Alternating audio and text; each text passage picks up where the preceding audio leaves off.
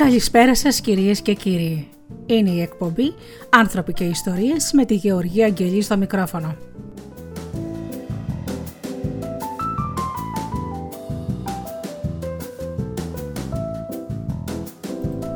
Ε, η εκπομπή που έχει θέματα τα προβλήματα του σύγχρονου ανθρώπου και πολλές φορές παρουσιάσεις λογοτεχνικών βιβλίων. Σήμερα λοιπόν φίλοι μου σας έχω την παρουσίαση του βιβλίου «Η Λέσχη του Κακού» του Πάνου Αμυρά. Θα ακούσουμε και τη συνέντευξη που μας έδωσε και αποσπάσματα από το βιβλίο.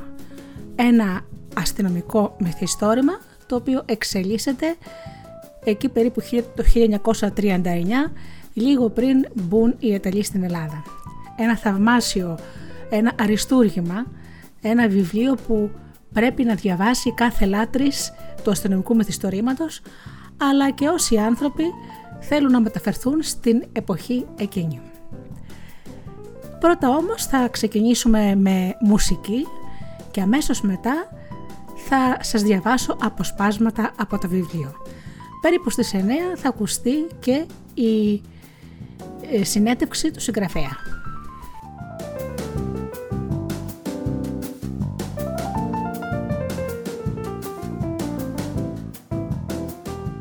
Anderson has come all the way from Bombay, Indiana, to lead us now into Jam with Sam.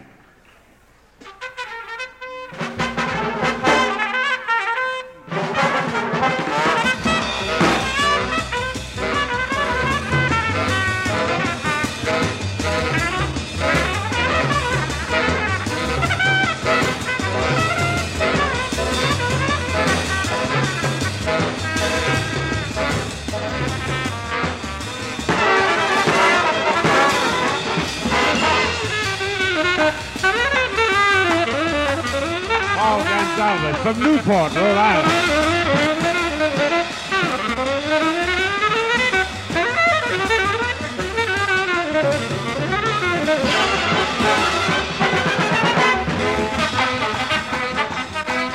Lawrence Brown from Los Angeles, California.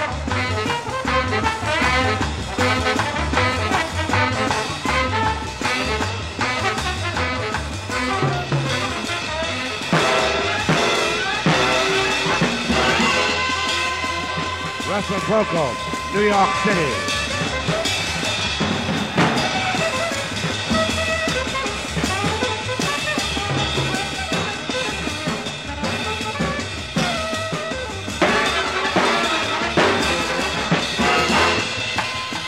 Jimmy Hamilton, Las Vegas, New Mexico.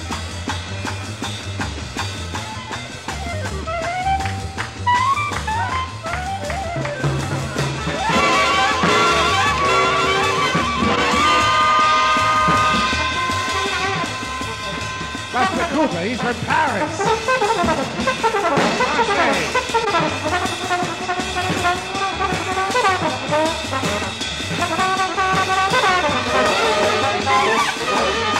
Herbie Jones from the Bronx, the Bronx.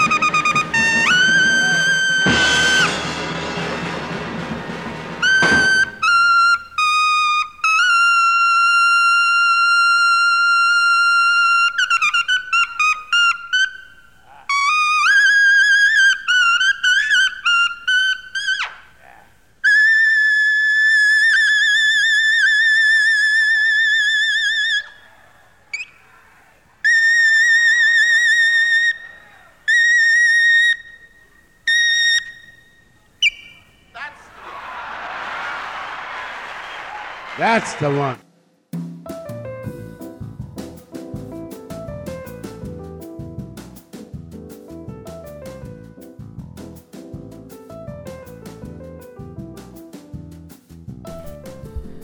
Φάλιρο, Δευτέρα 31 Ιουλίου 1939, ώρα 6 και 40 π.Μ.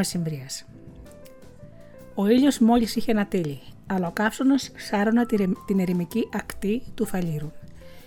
Η πρόβλεψη της μετεωρολογικής υπηρεσίας για ασυνήθιστες υψηλές θερμοκρασίες αποδείχθηκε ακριβής για πρώτη φορά ύστερα από ένα σερί αποτυχημένων εκτιμήσεων. Ένα γλαροπούλι με την πονηρή ματιά του, αντιφάγου θεραπευτή, πετούσε αρκετά μέτρα πάνω από το κεφάλι του Νίκο Αγραφιώτη, σχηματίζοντας αέρινους κύκλους με ακρίβεια διαβήτη. Ο Αγραφιώτη έσκυψε προσεκτικά και άρπαξε ένα βότσαλο, το ζήγησε στην παλάμη του και κοίταξε προς τον ναυτικό ουρανό που είχε αρχίσει να παίρνει το χρώμα για το οποίο είχε γίνει γνωστός στα πέρατα της γης. Το ένστικτο της επιβίωσης λειτουργήσε για άλλη μια φορά στον κόσμο των ζώων, ο γλάρος έκροξε δυνατά και φτερούγησε προς το σαρονικό, αφήνοντας τον αγραφιώτη με το λιθάρι στη γροθιά και τα νεύρα τεντωμένα. Η μέρα δεν είχε ξεκινήσει καλά, ή μάλλον η νύχτα δεν είχε τελειώσει όπως προσδοκούσε όταν έφευγε άγρια χαράματα από το American Bar στις ζυζιφιές. Κοίταξε δίπλα προς το μακάβριο έβριμα που του είχε χαλάσει τον πρωινό ύπνο και άφησε την πέτρα μπροστά του, όχι πολύ μακριά, ήθελε να είναι έτοιμος εάν ο γλάρος επέστρεφε για ρεβάνς. Άναψε τσιγάρο και παρατήρησε προσεκτικά τη σωρό που ξεχώριζε σαν σκοτεινός μπόγος ανάμεσα στα ψηλόλιγνα βούρλα της παραλίας. Ο νεκρός, με τα μάτια ορθάνυχτα και γουρλωμένα προς τα ουράνια, έμοιαζε σαν ένα ποζάρι με την έκφραση της έκπληξης για το τέλος που δεν πρόλαβε να αποτρέψει. Η μύτη του μεγάλη και ισοπεδωμένη, λες και είχε περάσει καμιόνι από πάνω της, τα μάγουλα και το στρογγυλό πηγούνι καλυμμένα από το σκούρο πυλό που σχημάτιζαν το πηχτό αίμα και η υψηλή λευκή άμμος. Το μισό κρανίο έλειπε από το υπόλοιπο πρόσωπο η σφαίρα πρέπει να είχε διαπεράσει τα μιλίγκια για να κάνει τέτοια ζημιά στο διαλυμένο σώμα. Ήταν γυμνός από τη μέση και πάνω. Το στήθος δασίτριχο μάψυχο, εδώ και ώρα. Φορούσε γκρίζο παντελόνι, όπως αυτά που έχουν αθλητές για να ασκούνται, με άσπρα κορδόνια στη μέση, λιτά και χονδρά, σαν τριχές ναυτικού. Ο γραφιώτης πέταξε το τσιγάρο στην ακρογιαλιά και κοίταξε το ρολόι του. Κότευε πια 7 το πρωί. Ο αρχιφύλακας Σωτηρίου έλειπε πάνω από ένα τέταρτο, μα ο χρόνος σε τέτοιες περιστάσεις παίρνει άλλες διαστάσεις. Φουσκώνει σαν μαγιά σε ταψί. Δες τη μέρα διάλεξε να πάρω το ρεπό μου ψιθύρισε και τα έβαλε με την τύχη του. Ύστερα είδε ξανά τη σωρό δίπλα του και μετανόησε. Υπάρχουν και χειρότερα. Τίποτα δεν θα είχε συμβεί εάν αυτός ο Σωτηρίου δεν διάλεγε να σταματήσει άρον-άρον το αυτοκίνητο στην ερημιά του Φαλήρου για να αδειάσει το στομάχι του από τις ρετσίνες που είχε κατεβάσει σαν να μάθα τον Εούδη στα καπελιά της Καλιθέα. Το να σκοντάψεις όμως επτόμα εκεί που ξαλαφρώνει από το μεθύσι σου είναι το ίδιο πιθανό με το να πετύχεις γαλλική σαμπάνια στα καταγόγια της πόλης. Και ο αγραφιώτη είχε σταθεί διπλάτηγος. Κλώτσισε με θυμό το κούτσορο που βρήκε μπροστά του, αλλά σχεδόν ακαριά το μετάνιωσε. Το δεξί κρέμι παπούτσι του απέκτησε ένα μαύρο λεκέ από το γεμάτο γράσο ξύλο, έτσι αποφάσισε να μην κάνει το παραμικρό. Δεν ήταν η μέρα του. Ατάνισε τον ορίζοντα για να ερημίσει το μάτι του. Το χρειαζόταν. Στην άκρη του όρμου δέσποζε η ξύλινη προκυμαία του ξενοδοχείου ακτέων. Το αρχοντικό του φαλήρου θα πρέπει να ήταν γεμάτο για τις θερινές διακοπές των μελών της κοσμικής Αθήνας και των αριστοκρατικών οικογενειών της Ευρώπης, που διάλεγαν τα ζεστά νερά του Σαρονικού για τα απαραίτητα λουτρά πριν από τις ατελείωτες βαρχημονιές στις πατρίδες τους. Ο πράσινος στόλος του ξενοδοχείου που παρέπεμπε σε δημιούργημα εμπνευσμένο από τη σχολή του Ερνέστου Τσίλερ άστραφτε σαν τεράστιος σμαράγδι σε τσιμεντένιο τουρμπάνι.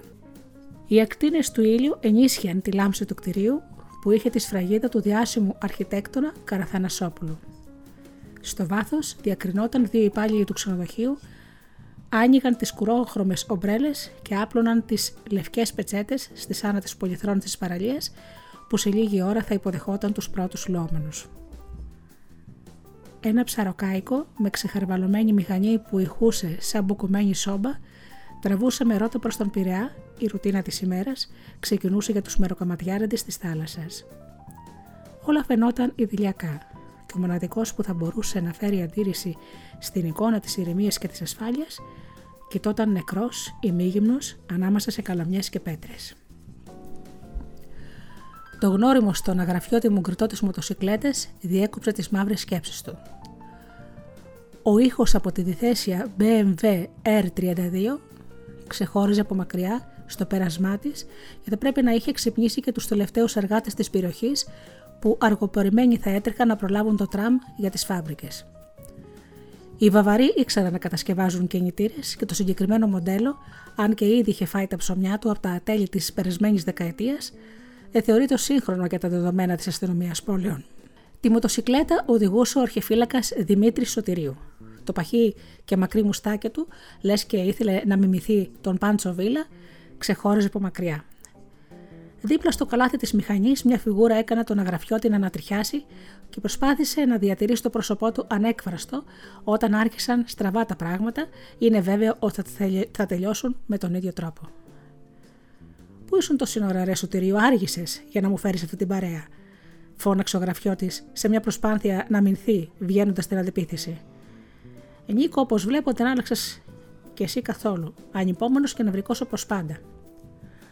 Ο συνοδηγός του αρχιεφύλακα Σωτηρίου σηκώθηκε από το καλάθι της BMW, το πελώριο κορμί του, πάλευε να χωρέσει στη στολή του υπαστηνόμου, με ένα μικρό σάλτο βρέθηκε μπροστά από τον αγραφιώτη.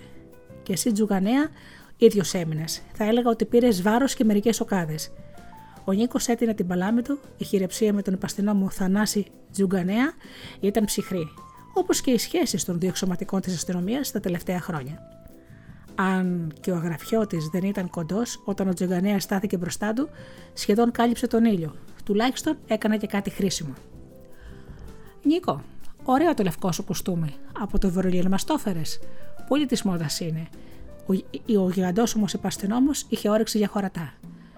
Στο δεκαήμερο της Τίνια το αγόρασα, αν ενδιαφέρεσαι.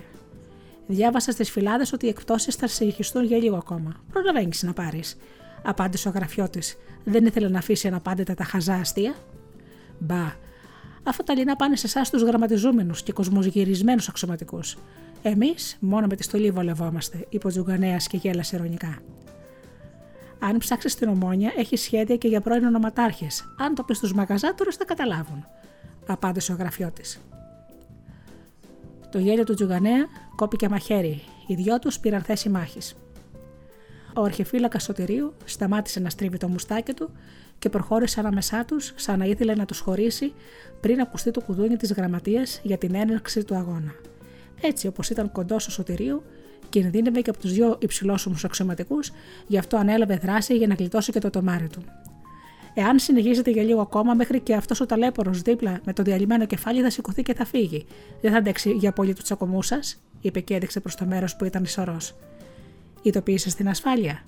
Αρκετά έχουμε να κατευτεί. Ο γραφιώτη ξαναπήρε το περιουσιακό του ύφος. Ο αρχιφύλακας είχε δίκιο. Παρεκτράπηκε βλέποντας τον Τζουγανέα, δεν έπρεπε να ξεφύγει.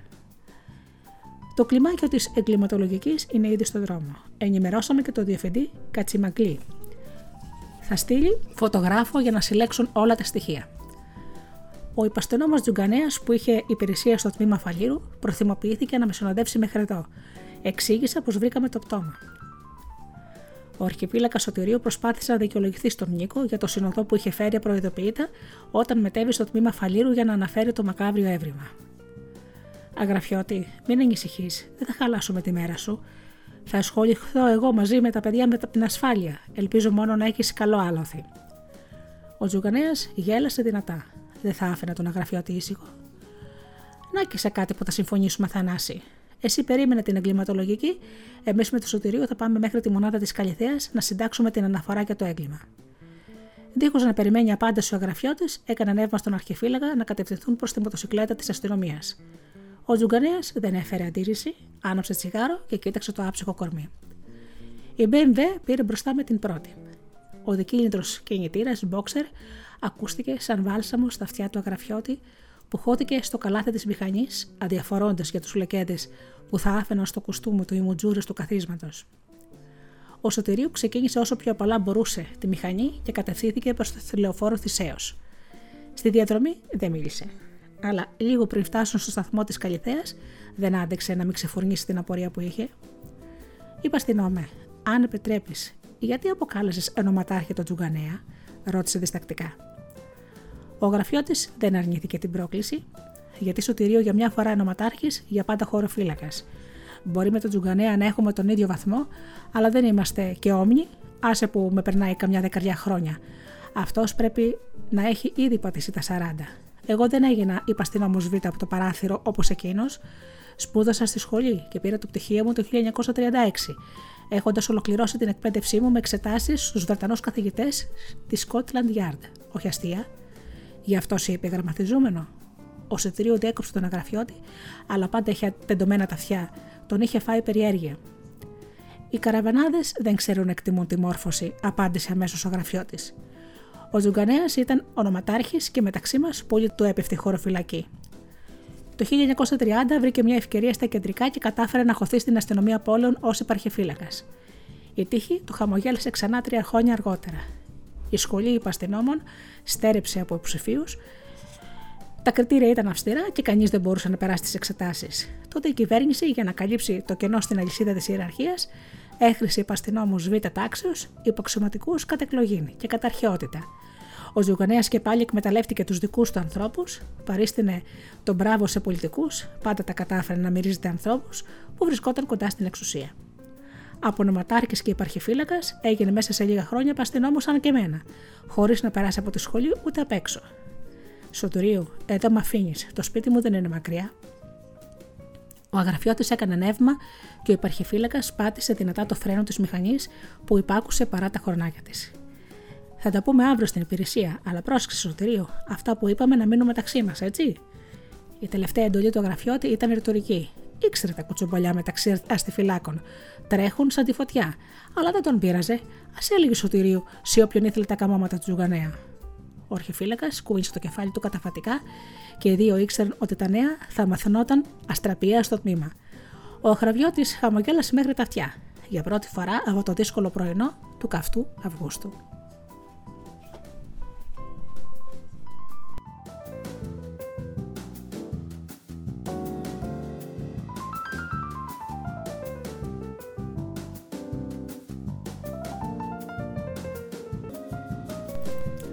Σφαγεία 3η 1η Αυγούστου 1939, ώρα 9 π.μ. Το ΙΟΤΑΗ, το αστυνομικό τμήμα, στο συγκισμό των σφαγείων δεν ήταν και το πιο δημοφιλές της Αττικής, μα από το πρωί επικρατούσε κλίμα γιορτής. Και όχι επειδή πλησίαζε η επέτειος της 4η Αυγούστου, τα νέα είχαν διαδοθεί από στόμα σε στόμα. Ο αστεγβίλακας Ψαθόπουλος απειλάγει από κάθε κατηγορία. Ο τίτλος στην εφημερίδα Πρωία είχε τυχοκολληθεί στο διάδρομο του τμήματος και όλοι περίμεναν να έρθει θριαμβευτικά ο δικός τους άνθρωπος που παραλίγο να κατηγορηθεί για διπλή δολοφονία.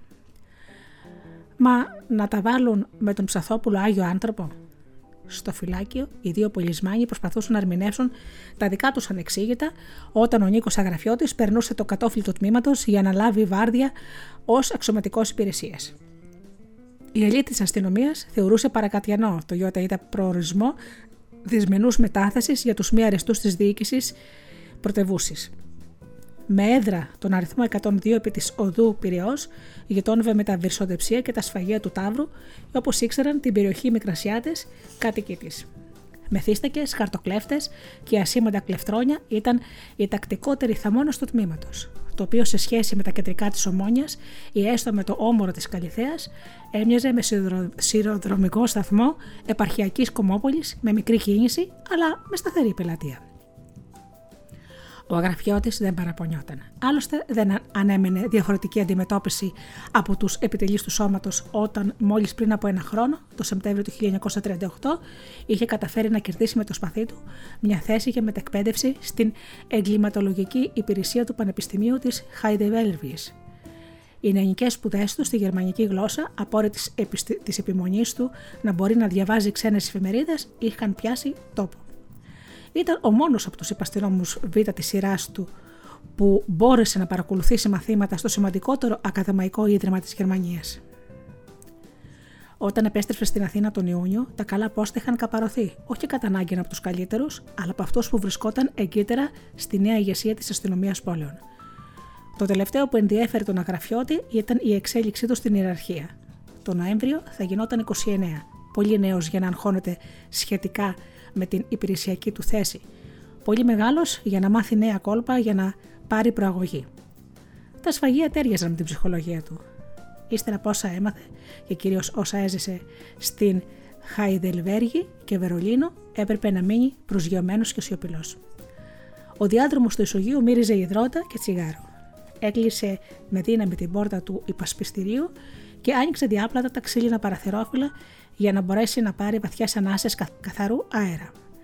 Ακριβώς μπροστά του, στην Πυραιός, ένας γέρος μανάβης με τσιγάρο στο στόμα προσπαθούσε με βρισιές να πείσει το δίστροπο μουλάρι του να συνεχίσει την πορεία προς τα χαυτία και το κάρο ήταν φορτωμένο με καρπούζια και πεπόνια. Ο γέρος έβγαλε τη βίζα και το κοίμασε με δύναμη στην ομοπλάτη του ζωντανού. Το μουλάρι χλιμίντριζε από τον πόνο. Ε, μπάρπα, πιο σιγά με το ζώο, φώναξε ο γραφιώτης με ύφο πολισμάνου. Ο γέρος μουρμούρασε κάτι ακατάληπτες λέξεις μέσα από το στόμα του, χωρίς να κουνηθεί το τσιγάρο από τα χείλη. Το μουλάρι, λες και περίμενε συμπαράσταση, ξεκίνησε. Οι ρότε του κάρου γύρισαν αργά, το βαρύ φορτίο θα παραδιδόταν σύντομα στην αγορά της Βαρβακίου. Ο γραφιώτης έκλεισε το ένα παραθυρόφυλλο, η ζέστη, αν και πιο υποφερτή από το χθεσινό καύσωνα, θα συνεχιζόταν και σήμερα. Κάθεσε όσο πιο αναπαυτικά μπορούσε στην ξύλινη καρέκλα του γραφείου του και κοίταξε τη στίβα με τους φακέλους που του είχαν παραδώσει οι αρχιφύλακες τη νυχτερινή βάρδια. Για μια στιγμή ένιωσε φορτωμένος σαν το μουλάρι του Γερομανάβη. Οι περισσότεροι φάκελοι περιείχαν δηλώσεις μετανία κομμουνιστών που έπρεπε να διαβαστούν, να σφραγιστούν και να σταλούν προς το Υφυπουργείο Δημόσιας Ασφάλειας με τελικό σκοπό την κοινοποίηση ονομάτων και υποθέσεων στον τύπο. Το μεγαλύτερο κομμάτι της δουλειάς γινόταν από τα τμήματα της επαρχίας, τα οποία διαβίβαζαν στην Αθήνα το περιεχόμενο των δηλώσεων μετανοίας. Ο γραφιώτης έπρεπε να διορθώσει τις ελληνικούρες των χωροφυλάκων και να διαπιστώσει εάν οι ιστορίες έβγαζαν νόημα, θα δημοσιευόταν στις εφημερίδες με όλες τις λεπτομέρειες και δεν έπρεπε να προκαλούν θυμηδίες στους αναγνώστες. Χρειάστηκε βίτσα για να πάρει μπρος. Ξεκίνησε από το Α και άνοιξε το φάκελο που είχε τίτλο Αρχείο Μαρξιστές. Με καλλιγραφικούς χαρακτήρες που συνάδουν με τη γραφειοκρατία των αστυνομικών τμήματων της γειτονιάς. Η πρώτη δήλωση μετανία προερχόταν από ένα βιομήχανο εκμετηλίνη ονόματι Σφαρή. Ο αγραφιώτη μηδίασε με έκπληξη μέχρι και το μεγάλο κεφάλαιο είχε μπλακεί στου αρχαιομαρξιστικούς κύκλους. Στο δαχτυλογραφημένο διαβαστικό της χωροφυλακής, ο βιομήχανος εξιστορούσε το πώς εισήλθε στον χώρο της παρανομίας. Σε μια εποχή πολιτικών ανομαλιών στα αρχά του 1930, όπου στην Ελλάδα και διεθνώς οι ηθικές και κοινωνικές αξίες είχαν κλονιστεί, ο γραφιώτης με την πένα του διόρθωσε το ορθογραφικό λάθος στη λέξη κλονιστή, διαγράφοντας το ήττα και γράφοντας το σωστό. Συνέχισε να διαβάζει το περισσιακό σημείωμα. Ο διανοούμενος κόσμος είχε πάθει διανοτική στήρωση. Σπρώχτηκα αυθορμήτω στη μιλέτη του μαρξισμού και επηρεασμένος από αυτή τη θεωρία, έβλεπα στον τρόπο της οργανώσεως της κοινωνίας κατά το κομμουνιστικό σχέδιο ως ένα μέσο για τον καλύτερον τρόπο διαβιώσεως του ανθρώπου. Η περίοδος της μορφώσεώς μου διήρκησε αρκετά χρόνια και στο διάστημα αυτό είδα πολλές φορές σε σύγκρουση με τους σταλινικούς και έτη εις τρομοκρατικάς ενέργειας υπερτερούσαν οι αρχαίοι. Κατά την περίοδο 1930-1931 η οργάνωση συνεδέθη με τον Τρότσκι του οποίου ήλθαν αντιπρόσωποι ο Μελινέ και ο Μίλ. Στην πορεία διαπίστωσα ότι εξυπατήθην εκτρό ενώ τα μέλη της οργάνωσης με διέβαλαν διαδίδοντας ότι είμαι καταχραστή, επειδή αρνήθη να δώσω κεφάλαια και τα κέρδη της επιχείρησής μου στην οργάνωση. Βλέποντας τα πράγματα υψηλότερων από την πεζή των μορφή, είχα καταλήξει ως ορισμένα συμπεράσματα σχετικώς με την αξία και την εφαρμογή των κομμουνιστικών θεριών. 20 χρόνια εφαρμογής του κομμουνισμού στη Ρωσία την έφεραν εις τρόπο οργανώσεως οικονομικής που δεν διαφέρει παρά εις μικρά σημεία από τον τρόπο οργάνωσης της Γερμανίας και της Ιταλίας, είτε η Ρωσία υιοθέτησε ανεπίτρεπτες αρχάς. Η αξία της κυβερνήσεως μεταξά συνίσταται εις το ότι ανέλαβε και κατευθύνει τη χώρα μας με επιτυχία, καθημερινώς μεγαλύτερα. Από τη θέση μου ως εργοδότου, μου δόθη η ευκαιρία να εκτιμήσω την ευστοχία της εργατικής μου πολιτικής, η οποία υπέσκαψε τα βάσεις του κομμουνισμού στην Ελλάδα. Με σύντομα λόγια, αυτή ήταν η ιστορία και η εξέλιξή μου στους κομμουνιστικούς κύκλους. Δια την δράση μου και το παρελθόν μου, μετανοώ, καταδικάζω και αποκηρύσω τα σαρχάς, δια των οποίων εξαπατώνται οι αφελείς εργάτες. Εμπράκτος, δε, δια της αφοσιώσεώς μου στην εργασία, αποδεικνύω ότι έχω γίνει φιλόνομος πολίτης, απέχον πάσης σχέσεως με το παρελθόν, το οποίο καταδικάζω. Εν Μυτιλίνη, 1η Ιουνίου 1939, ο Δηλών Κωνσταντίνος Σφαρής. Συγχωρεμένος, κυρία Σφαρή, περασμένα ξεχασμένα, ακόμα και οι βιομήχανοι κάνουν λάθη, ψιθύρισε ηρωνικά ο γραφιώτης και έβαλε με δύναμη τη στρογγυλή σφραγίδα του ΙΟΤΑ αστυνομικού τμήματος στο έγγραφο της χωροφυλακής. Κοίταξε με απόγνωση την υπόλοιπη στίβα με τους φάκελους των δηλώσεων που τον περίμεναν απειλητικά στο γραφείο του. Η σωτηρία του ήρθε από το σωτηρίο που μπήκε σαν σύμφωνας χωρίς να χτυπήσει την πόρτα στο επασπιστήριο. Έφερε τις φωτογραφίες από το νεκρό που βρήκαμε χθες. Στο νεκροτομείο τον καθάρισαν και τα συνεργεία από τη Διεύθυνση Ασφάλειας φωτογράφησαν το πρόσωπό του ή τουλάχιστον ό,τι έμενε από αυτό. Έκαναν καλή δουλειά, δες και μόνος σου. Ο Σωτηρίου αράδιασε ανάμεσα στους φακέλους τις δύο φωτογραφίες με τις μακάβριες πόζες. Ο γραφειώτης τις πήρε και τις κοίταξε ανέκφραστος. Πράγματι, το φωτογραφικό της αστυνομίας έκανε θαύματα. Το πρόσωπο είχε αποκτήσει ξανά ανθρώπινη μορφή. Το τμήμα που έλειπε από το τραύμα είχε καλυφθεί από ένα μαντίλι, τυλιγμένο σαν τουρμπάνι. Οι φωτογράφοι είχαν κρατήσει τα μάτια ανοιχτά για να είναι πιο εύκολη η αναγνώριση. Ο γραφιώτη τα παρατήρησε καλύτερα. Στρογγυλά και μαύρα. Τα βλέφαρα πεσμένα. Μπορεί και από το φωνικό. Μόνο η μύτη ξεχώριζε, στραβή και χτυπημένη. Όμως είχε γίνει καλή δουλειά.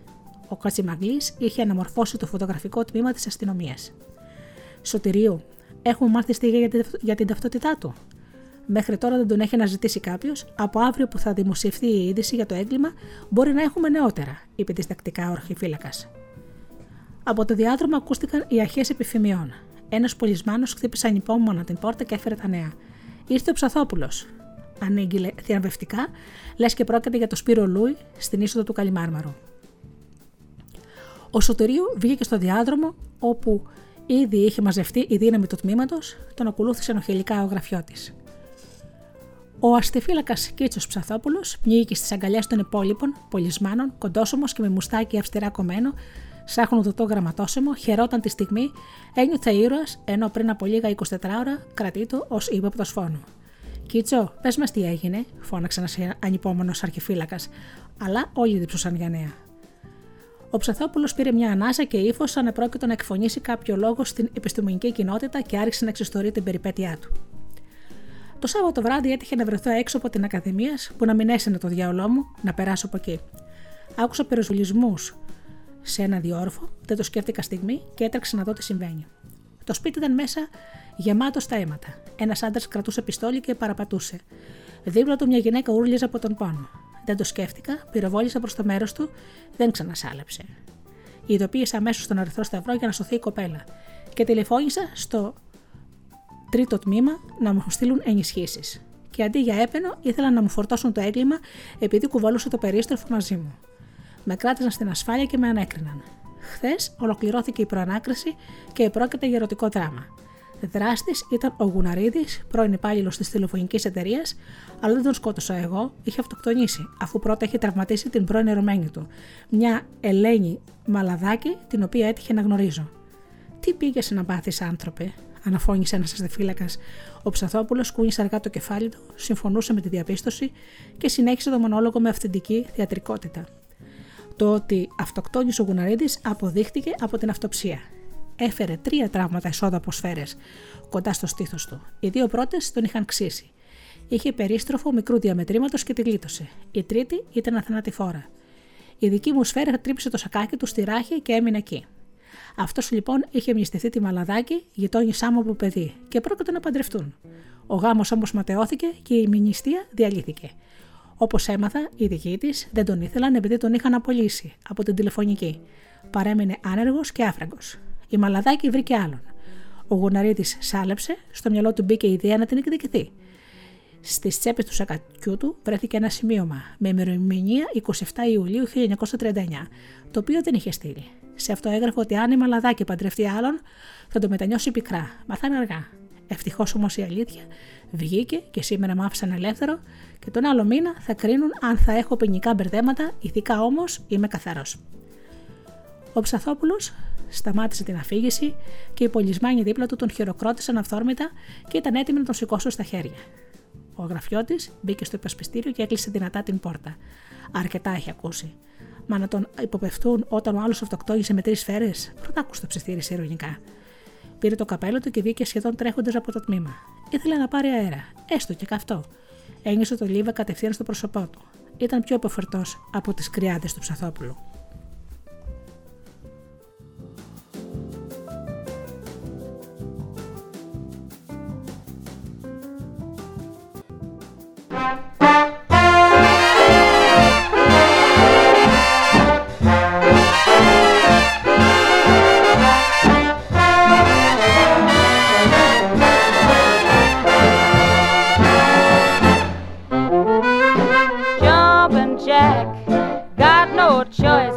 Got to jump right back, back where he came from. Ain't no fun being a jumping jack. What a drag! Shut up tight, he's really in the bag, waiting for someone to come by and start him jumping jack.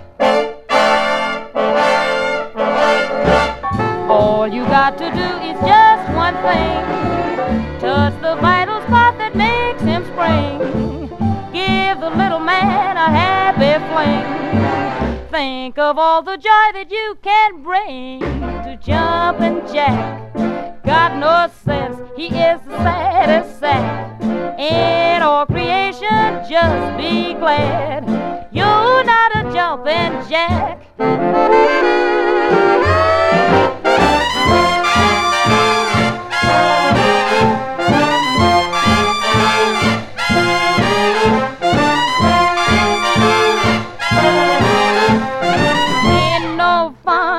A jumping jack.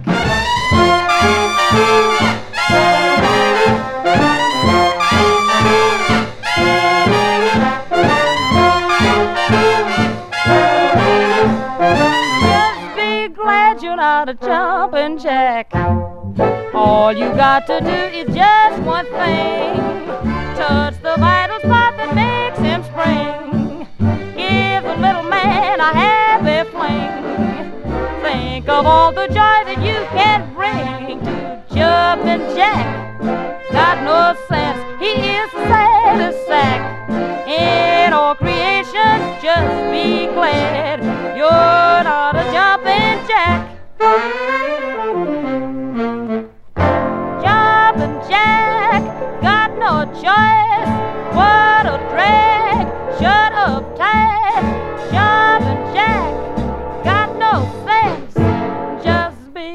that you are not a jumping jack.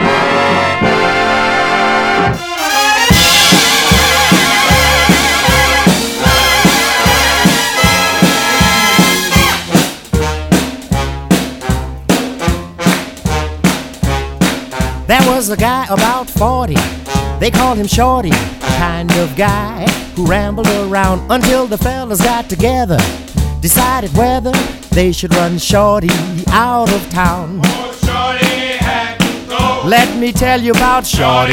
had to go. Cause the fellas got together and decided it was better. Shorty had to go. All the guys called a meeting and took a vote. And that was all poor Shorty wrote. They wanted satisfaction, so they went into action and ran poor Shorty out of town. Poor Shorty had to go. Let me tell you about Shorty. had to. They had to have some action cause they wanted satisfaction. Oh, Shorty had. They took rag mops, clothes props, ash cans, dish pans, beat poor Shorty all over his head. They ran him muddy What? till he was bloody. No! I knew poor Shorty was almost dead. Shorty was almost dead. They ran him down the railroad track, but he laughed out loud and said, I'll be back.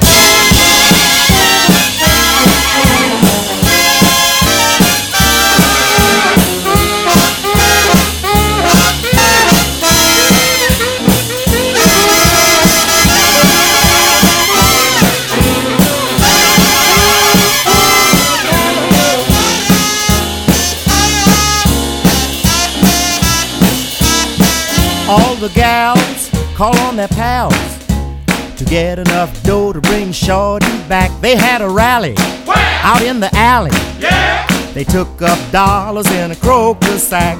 Took up dollars in the Kroger sack. Now the guys in town shake their heads in pity. Short has been elected the mayor of the city. He told them when they ran him down the railroad track, he said, I'll be back in a Cadillac. Who said Shorty wasn't coming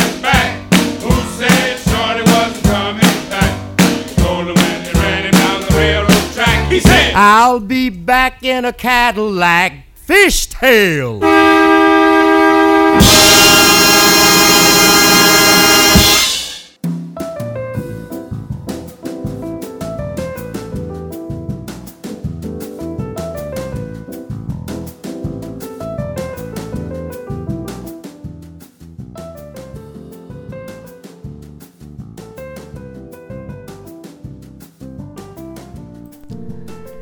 Αθήνα, Τετάρτη 2 Αυγούστου 1939, ώρα 10 π.μ. Όλες οι εφημερίδες συναγωνίζονταν για το ποια θα προβάλλει καλύτερα το πρόγραμμα των εορτασμών της Παρασκευής για την τρίτη επέτειο της 4η Αυγούστου, όπως επίσης και πώς θα χωρούσαν στις σελίδες τους τα δεκάδες συγχαρητήρια και φυλαγραφήματα των επαρχιακών αντιπροσωπιών προς τον Πρωθυπουργό Ιωάννη Μεταξά. Υπήρχε άλλωστε και η Επιτροπή Ελέγχου Περιεχομένου από την οποία περνούσαν τα πρωτοσέλιδα.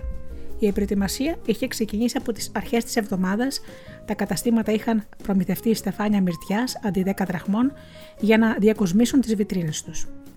Ο Υφυπουργός Τύπου και Τουρισμού, Θεολόγος Νικολούδης, ορίστηκε επικεφαλής υποεπιτροπής αποτελούμενης από 40 μέλη, με βασικό, βασικό σκοπό την άψογη διοργάνωση της γιορτής που θα κορυφωνόταν στο Παναθαναϊκό στάδιο.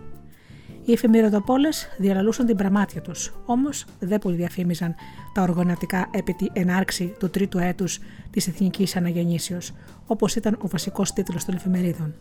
Είχαν εμπορικό κριτήριο που πήγαζε από το ένστικτο του μεροκάματου και εξελαραγιαζόταν για τις εξελίξεις στα ευρωπαϊκά στρατιωτικά μέτωπα, αυτά τα νέα και φαινόταν πιο ενδιαφέροντα για τους πελάτες τους. Πυκνώνουν τα σύννεφα πολέμου στην Πολωνία πώς τίμησε η Γερμανία τα 25 χρόνια του Παγκόσμιου Πολέμου που κινείται ο Βρετανικός στόλος, μη χάσετε όλα τα τελευταία νέα, φώναζε ένας πιτσυρικά στην αρχή της σταδίου κοντά στην Ομόνια, ίσα που ξεχώριζε μπροστά από τον πάγκο με τις στίβες από τις εφημερίδες. Ο γραφιώτη πέταξε ένα δίφραγκο. Ο μικρός εφημεριδοπόλης το πιάσε στον αέρα και του δίπλωσε την προεία. Ήξερε τις προτιμήσεις του. Ξεκινούσε τη μέρα του με την εφημερίδα που διεύθυνε ο Πεσματζόγλου, γιατί είχε αξιόλογα άρθρα από το διεθνή χώρο, Πάντα ήθελε να ενημερώνεται για τις εξελίξεις στην Ευρώπη. Το κουσούρι το απέκτησε στο Βερολίνο, όταν έβλεπε την ιστορία να γράφεται μπροστά του το χειμώνα του 1938. Το μάτι του έπεισε σε ένα δίστηλο στην κορυφή δεξιά της πρώτης σελίδας και του φάνηκε ενδιαφέρον. Τι θα συμβεί εις Ντάντσινγκ περί τα τέλη Αυγούστου, η φόβη της Βαρσοβίας. Πριν προλάβει να διαβάσει το ψαχνό της σύνδεση, ο γραφιώτης δέχτηκε τις πρώτες ερωτήσεις του Πιτσυρικά, το συνήθιζε τις τελευταίες μέρες. Κύριε Αστυνόμε, θα έχουμε πόλεμο στην Ευρώπη, ρώτησε με πραγματική ανησυχία. Εσύ πουλάς τις εφημερίδες, δεν ξέρεις, απάντησε ξερά ο γραφιώτης. Οι αστυνομικοί το μυρίζεστε το κακό από το μακριά, γι' αυτό ρωτάω, επέμενε ο μικρός αυτή τη φορά με χαμηλωμένα τα αυτιά. Θα το πούμε άλλη φορά που θα έχω χρόνο. Τώρα βιάζουμε, είπε ο αγραφιώτη. Και γύρισε να φύγει.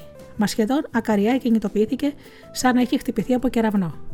Μικρέ, πιάσε μου και τον αθλητισμό, μπόρεσε να ψιστηρίσει. Το βλέμμα του ήταν καρφωμένο στον πάγκο με τις απλωμένες φυλάδες. Τι, κύριε αστυνόμε, ενδιαφέρεστε τώρα και για τα αθλητικά; Να στα πω εγώ τα νέα. Ο Άρε κέρδισε στο στάδιο Παναθαναϊκό με ένα τάγκ που το λένε Κλεάνθη Βικελίδη.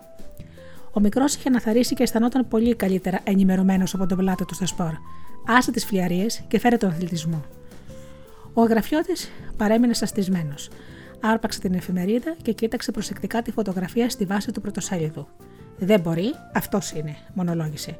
Ενώ ο μικρός είχε πια στρέψει το ενδιαφέρον του σε άλλους περαστικούς που διψούσαν για νέα. Ο γραφιώτη προχώρησε προς ομόνια.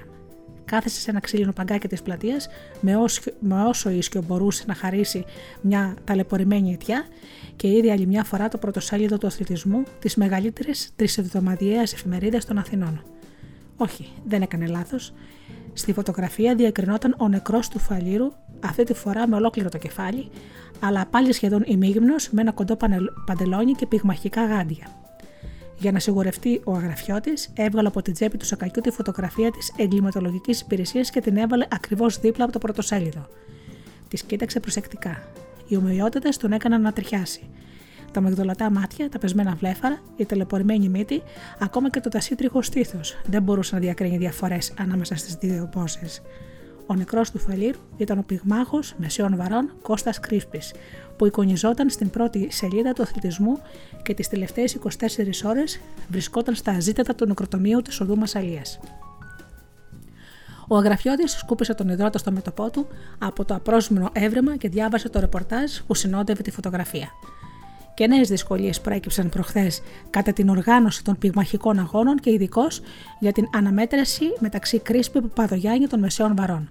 Ω γνωστόν πρωταθλητής της συγκεκριμένης κατηγορίας είναι ο Κώστας Κρίσπης, ο οποίος ωστόσο δεν προσήλθε για να αγωνιστεί στο ριγκ της Αγίας Σοφίας Πυραιός, προφανώς διότι τις προηγούμενες μέρες είχε απαιτήσει να αγωνιστεί σε ελαφρότερη κατηγορία για να διεκδικήσει το σχετικό τίτλο.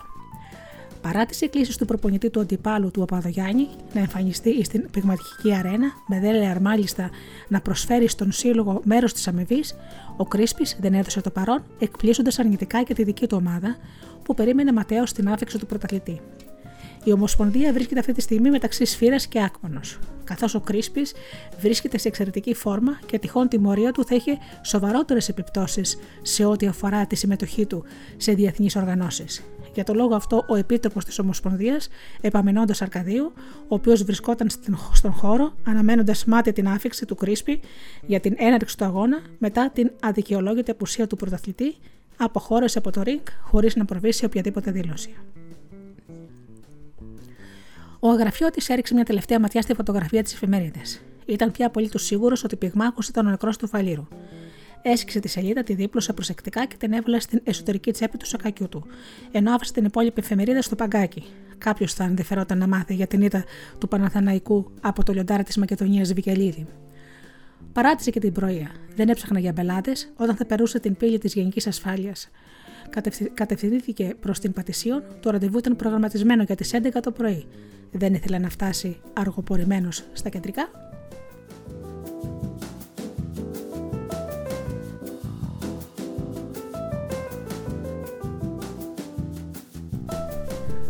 Αθήνα, Τετάρτη 2 Αυγούστου 1939, ώρα 10 και 50 π.Μ.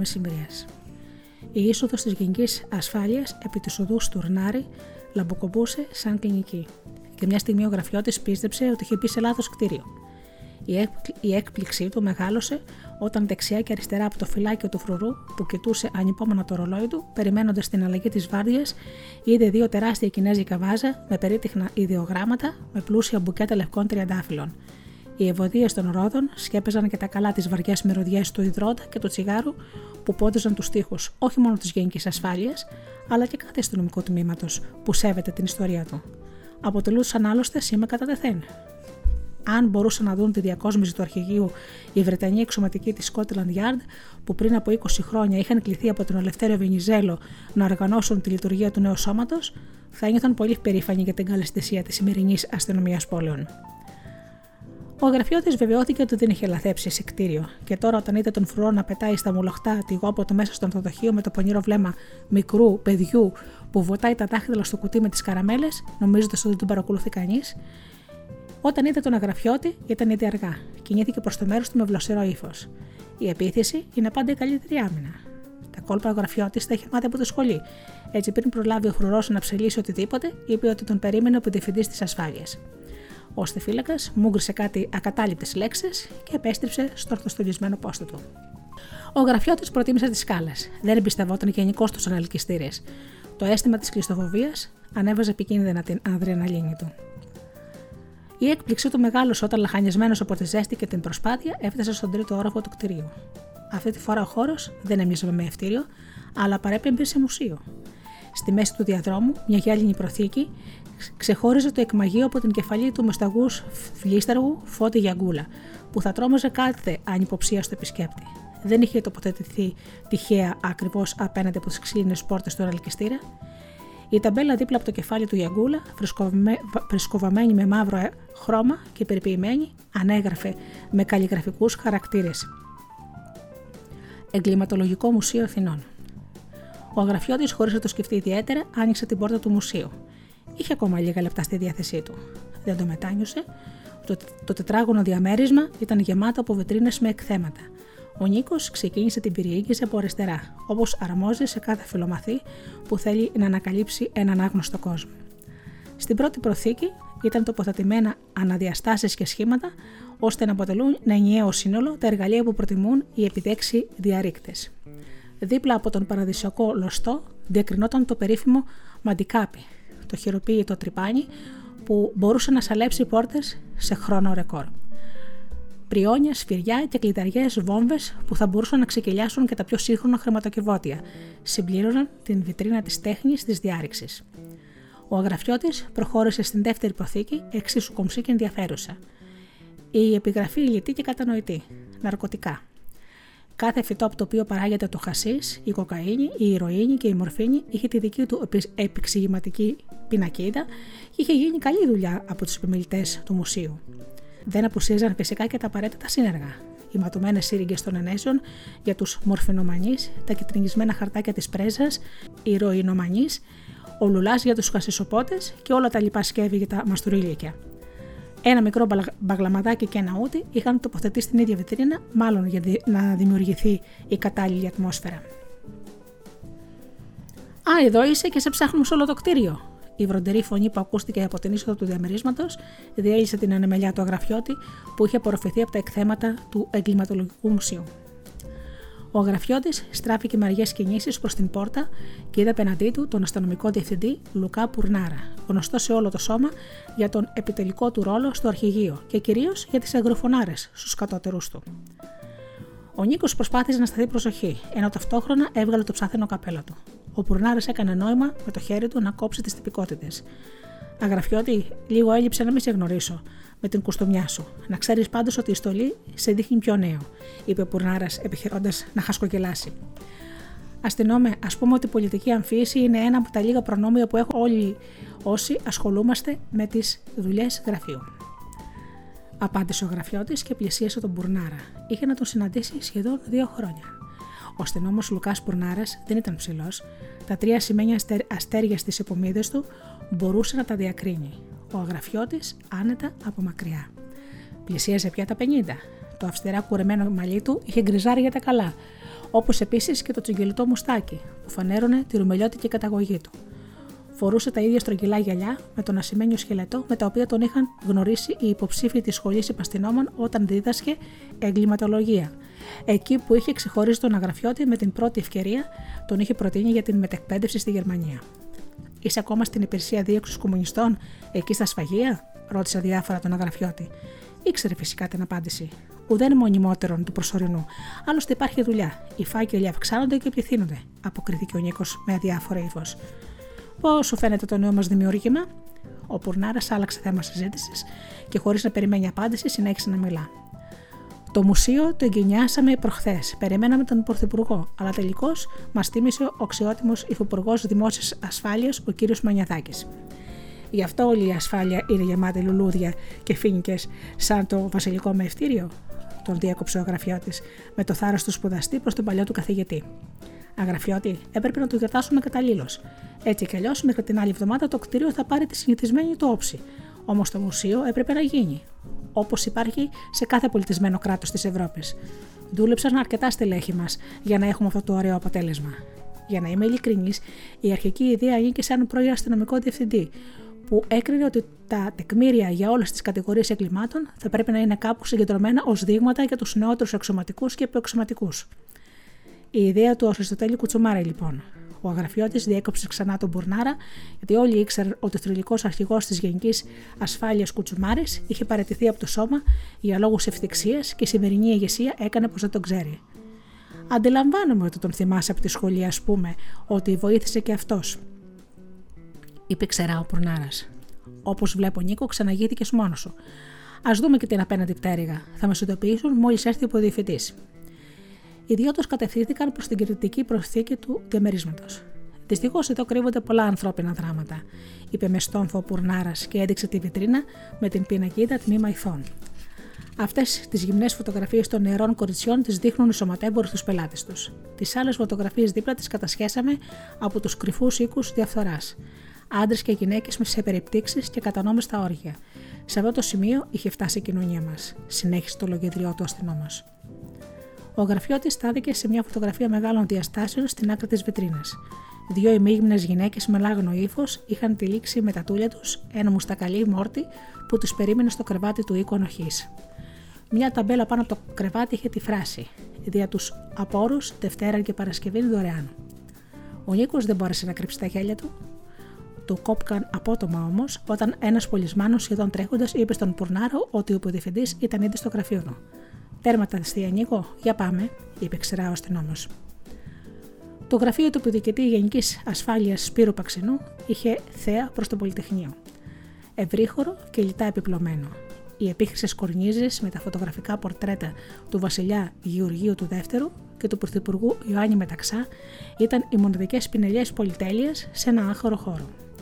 Μόλις μπήκαν ο Πουρνάρας και ο Αγραφιώτη, ο Παξινός έκανε νόημα στον υπασπιστή του να αποχωρήσει και στους δύο ξωματικού να βολευτούν στις ξύλινες καρέκλες ακριβώς απέναντί του.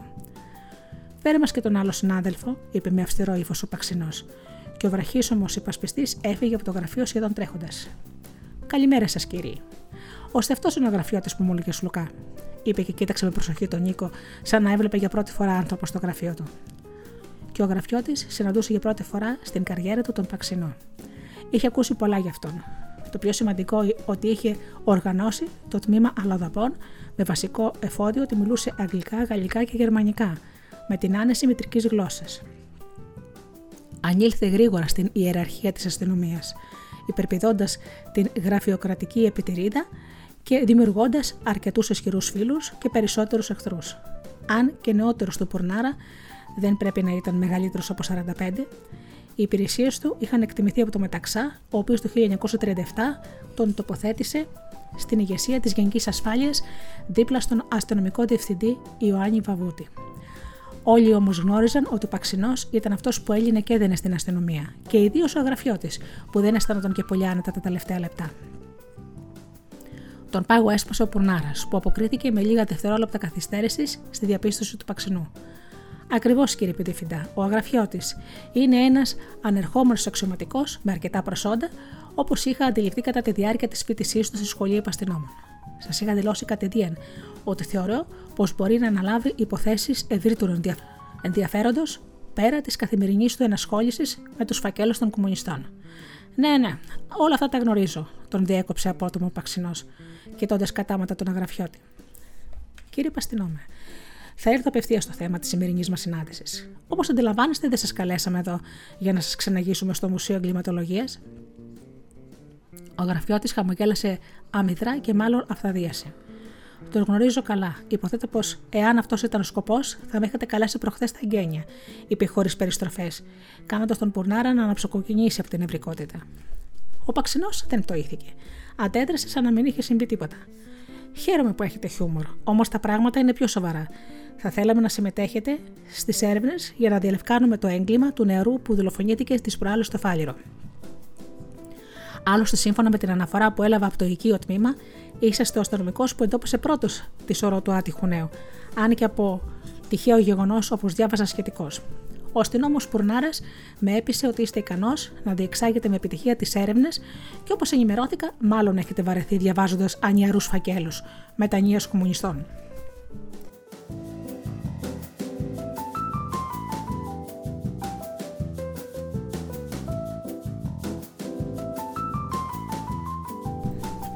Για να σας το πω πιο απλά, μιας και βρισκόμαστε στην εποχή κατά την οποία η βιομηχανία μας αναγεννάται, θα έλεγα ότι θα μπορούσαμε κι εμείς να καθετοποιήσουμε την παραγωγή μας. Εσείς που βρήκατε το θύμα της δολοφονίας, να μας βοηθήσετε να βρούμε και τους ενόχου του εγκλήματος. Ο Παξινός σταμάτησε το λογίδριο και έστρεψε το βλέμμα του προς τους φακέλους που είχε μπροστά του και διάλεξε τον πρώτο. Η αλήθεια είναι ότι είχα στεθεί άτυχος εκείνο το πρωινό, αλλά δεν φανταζόμουν τόσο, είπε αμήχανα ο γραφιώτης. Είχε πνιδιαστεί από την πρόταση. Ήθελα να κερδίσει λίγο χρόνο για να βρει ένα πιστικό λόγο ώστε να μην μπλέξεις με τις έρευνες. Υποθέτω, κύριε Διευθυντά, ότι υπάρχουν αρκετοί συνάδελφοι πιο έμπειροι από μένα για να φέρουν σε πέρα στις ανακρίσεις. Δεν λέω. Οι δηλώσεις μετανία κρύβουν ρουτίνα. Όμως δεν έχω παράπονα από το πόστο μου, συνέχισε χωρίς να πείθει ούτε τον εαυτό του. Ο Παξινός άνοιξε το φάκελο που κρατούσε και διάβασε. Αγραφιώτης Νίκος. Γεννηθή 4 Φεβρουαρίου του 1911. Ύψος 1,78. Σχήμα προσώπου ο Ιδέ. Οφθαλμή και ανή. Απόφυτος της σχολής Υπαστηνόμων Β με άριστα. Μετεκπαιδευτής προσφάτως εις Χαϊδελβέργη, Γερμανίας. Φιλικός προς τα σβενιζελικά απόψεις. Ο Παξινός σταμάτησε απότομα την ανάγνωση του Βακέλου και κοίταξε κατάματα τον αγραφιώτη. Δεν πιστεύω να είσαι τίποτα κρυφό κομμουνιστής. Μου αρέσει να ψηφίζω. Το απαλαμβάνω. Αν και τελευταία δεν μου δίνεται συχνά ευκαιρία, απάντησε τάραχος ο αγραφιώτη. Ο Πουρνάρας προβληματίστηκε από τα λόγια του αγραφιώτη. Όπως φανέρωσε η κρεμάτσα στο πρόσωπό του. Το ίδιο και ο Παξινός, που περίμενε καθαρή απάντηση. Για να μην πολυλογούμε άλλο επαστηνόμαι, πιστεύουμε ότι είσαι ικανός να αναλάβεις την έρευνα. Δεν θα μας περισσεύουν και πολλοί αστυνομικοί για να διαλέγουν υποθέσεις. Από σήμερα ξεκινάς δουλειά, και αυτό είναι η διαταγή. Θα σε ενημερώσει για την ταυτότητα του νεκρού και τα περιττέρω ο κύριος Πουρνάρας, είπε ο Παξινό με ύφος που δεν δεχόταν αντιρρήσεις. Μάλλον θα αναφέρεσαι στον πυγμάχο Κώστα Κρίσπη, αν δεν κάνω λάθος. Αυτός ήταν ο δολοφονηθής, είπε ο γραφιώτη με ηρεμία που ξάφνιζε το Παξινό. Ο Πουρνάρας χαμογέλασε. Σας το είπα, κύριε Παδηφιντά, ότι είναι ο άνθρωπός μας. Πώς το έμαθα αυτό, βρεδέμονα γραφιώτη; Το όνομα δεν το έχουμε διαρρεύσει σε κανέναν μέχρι τώρα, είπε ο Πουρνάρας, σπρώχνοντας με το δίκτυο του χεριού του τα γυαλιά προς τη μύτη του. Την χάνει να διαβάζω ωραία και που αθλητική εφημερίδα και έπεσα πάνω στη μούρη του. Ακόμα τον περιμένω να προσέλθει σε αγώνα, απάντησε ξερά ο γραφιώτη. Ωραία λοιπόν, ένας λόγο παραπάνω να τρέξει στην υπόθεση. Υπάρχει και κάτι άλλο που θα σε διευκολύνει, είπε ο Παξινός, που είχε ανοιχτεί τα αστεάκια του γραφιώτη, όμως φρόντιζε πάντα να έχει τον τελευταίο λόγο. Στις έρευνες δεν θα είσαι μόνος σου. Φροντίσαμε να έχεις έναν ικανό συνεργάτη για μεγαλύτερη ταχύτητα και αποτελεσματικότητα. Ο αγραφιώτης ξαφνιάστηκε από τον ελιμό του Παξινού. Πριν προλάβει να αρθρώσει λέξη, ακούστηκε το χτύπημα στην πόρτα. Περάστε, είπε με αυστηρό τόνο ο Παξινό, και στην αίθουσα μπήκε ο κοντός υπασπιστής, συνοδευόμενος από ένα γιγαντόσωμο με στολή υπαστηνόμου. Ο αγραφιώτης κόντεψε να πάθει αποπληξία, όχι από τη ζέστη. Μπροστά του είδε τον υπαστηνόμο Θανάσης Τζουγανέα. Είχε πέσει στην παγίδα χωρίς καν να αντιληφθεί το δόκανο. Ο Παξινό δεν άφησε περιθώρια για συζητήσεις. Οι δυο σας γνωρίζεστε πολύ καλά και είμαι βέβαιος ότι συνεργαστείτε αρμονικά. Έχετε διαφορετικές αντιλήψεις και παραστάσεις, αλλά σκοπός μας είναι να συμπληρώνει ο ένας τον άλλον. Ο Νίκος Αγραφιώτης είναι ο πιο μεθοδικός ενώ γνωρίζει τη γερμανική, που μπορεί να φανεί χρήσιμη, καθώς το θύμα είχε καταγωγή από Γερμανία. Από την άλλη, ο Θανάσης Τζουγκανέας γνωρίζει καλύτερα την πιάτσα, για να το πω απλά. Ο Παξινός κοίταξε τους δύο υπαστηνόμου, οι οποίοι δεν είχαν ανταλλάξει μεταξύ τους ματιά. Δεν το ήθηκε, συνέχισε την αγόρευση. Από εδώ και στο εξής θα αναφέρεστε αποκλειστικά στον κύριο Πουρνάρα. Το τηλέφωνο επικοινωνίας είναι το 52230, το οποίο θα απομνημονεύσετε. Για να είστε υποκεντρωμένοι στις έρευνες, έχουμε φροντίσει να σας αποσπάσουμε από τα τμήματα που υπηρετείτε. Παράλληλα, έχουμε βρει ένα ήσυχο χώρο στην τρεχιά κινήσεως, όπου και θα εγκατασταθείτε ώστε να δουλέψετε απερίσπαστοι. Οι διαταγές απόσπασης έχουν ήδη σταλεί στους διοικητές σας και από αύριο μπορείτε να εγκατασταθείτε στο νέο σας γραφείο. Από τους δυο σας απαιτώ απόλυτη μυστικότητα στην έρευνα, καθώς πρόκειται για έναν εγνωσμένης αξίας αθλητή, από τον οποίο η κυβέρνηση περίμενε σημαντικές διακρίσεις. Μόλις δημοσιοποιηθεί η είδηση της δολοφονίας του, η κοινή γνώμη θα απαιτήσει τον άμεσο εντοπισμό των ενόχων και η πίεση προς το σώμα θα είναι ασπικτική. Επειδή έχω λάβει προσωπική εντολή από τον αξιότιμο Πρωθυπουργό, να βρεθούν οι υπέτειοι του εγκλήματος, απαιτώ από εσά να πράξετε τα δέοντα και να φέρετε εις πέρας την αποστολή σας. Κατανοητός. Μάλιστα, κύριε Ποντιφιντά, απάντησε ο Τζουγκανέας, ο αγραφιώτης, δεν είχε διάθεση να μιλήσει. Ελεύθερη, είπε ο Παξινός, και άρχισε να ξεφυλίζει τους φακέλους, δίνοντας το σήμα για το τέλος της συνάντησης. Ο αγραφιώτης βγήκε από την αίθουσα αναστατωμένος, αντίκρισε στο διάδρομο την προθήκη με, με την κεφαλή του Γιαγκούλα και ύστερα κοίταξε δίπλα του Τζογανέα δεν έβρισκε πολλές διαφορές παρά μόνο τη φουντουτή γενιάδα του Λίσταρχου.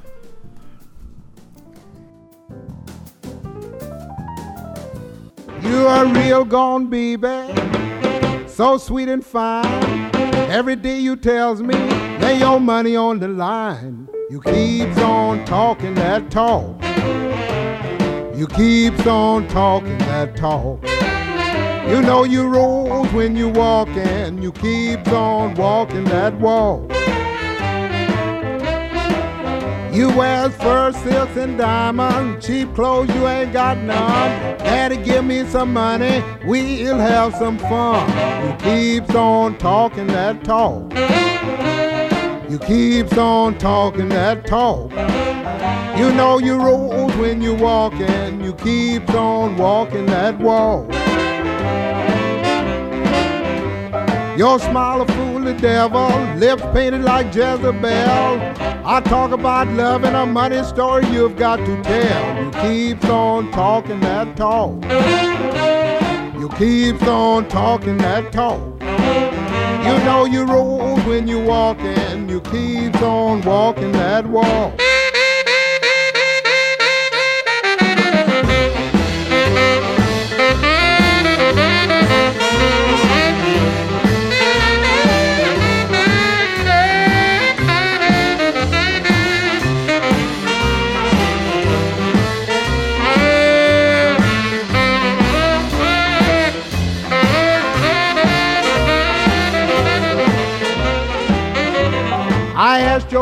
Papa I might change your mind. Son, ever since she's been a baby, you've wanted money all the time. You keeps on talking that talk.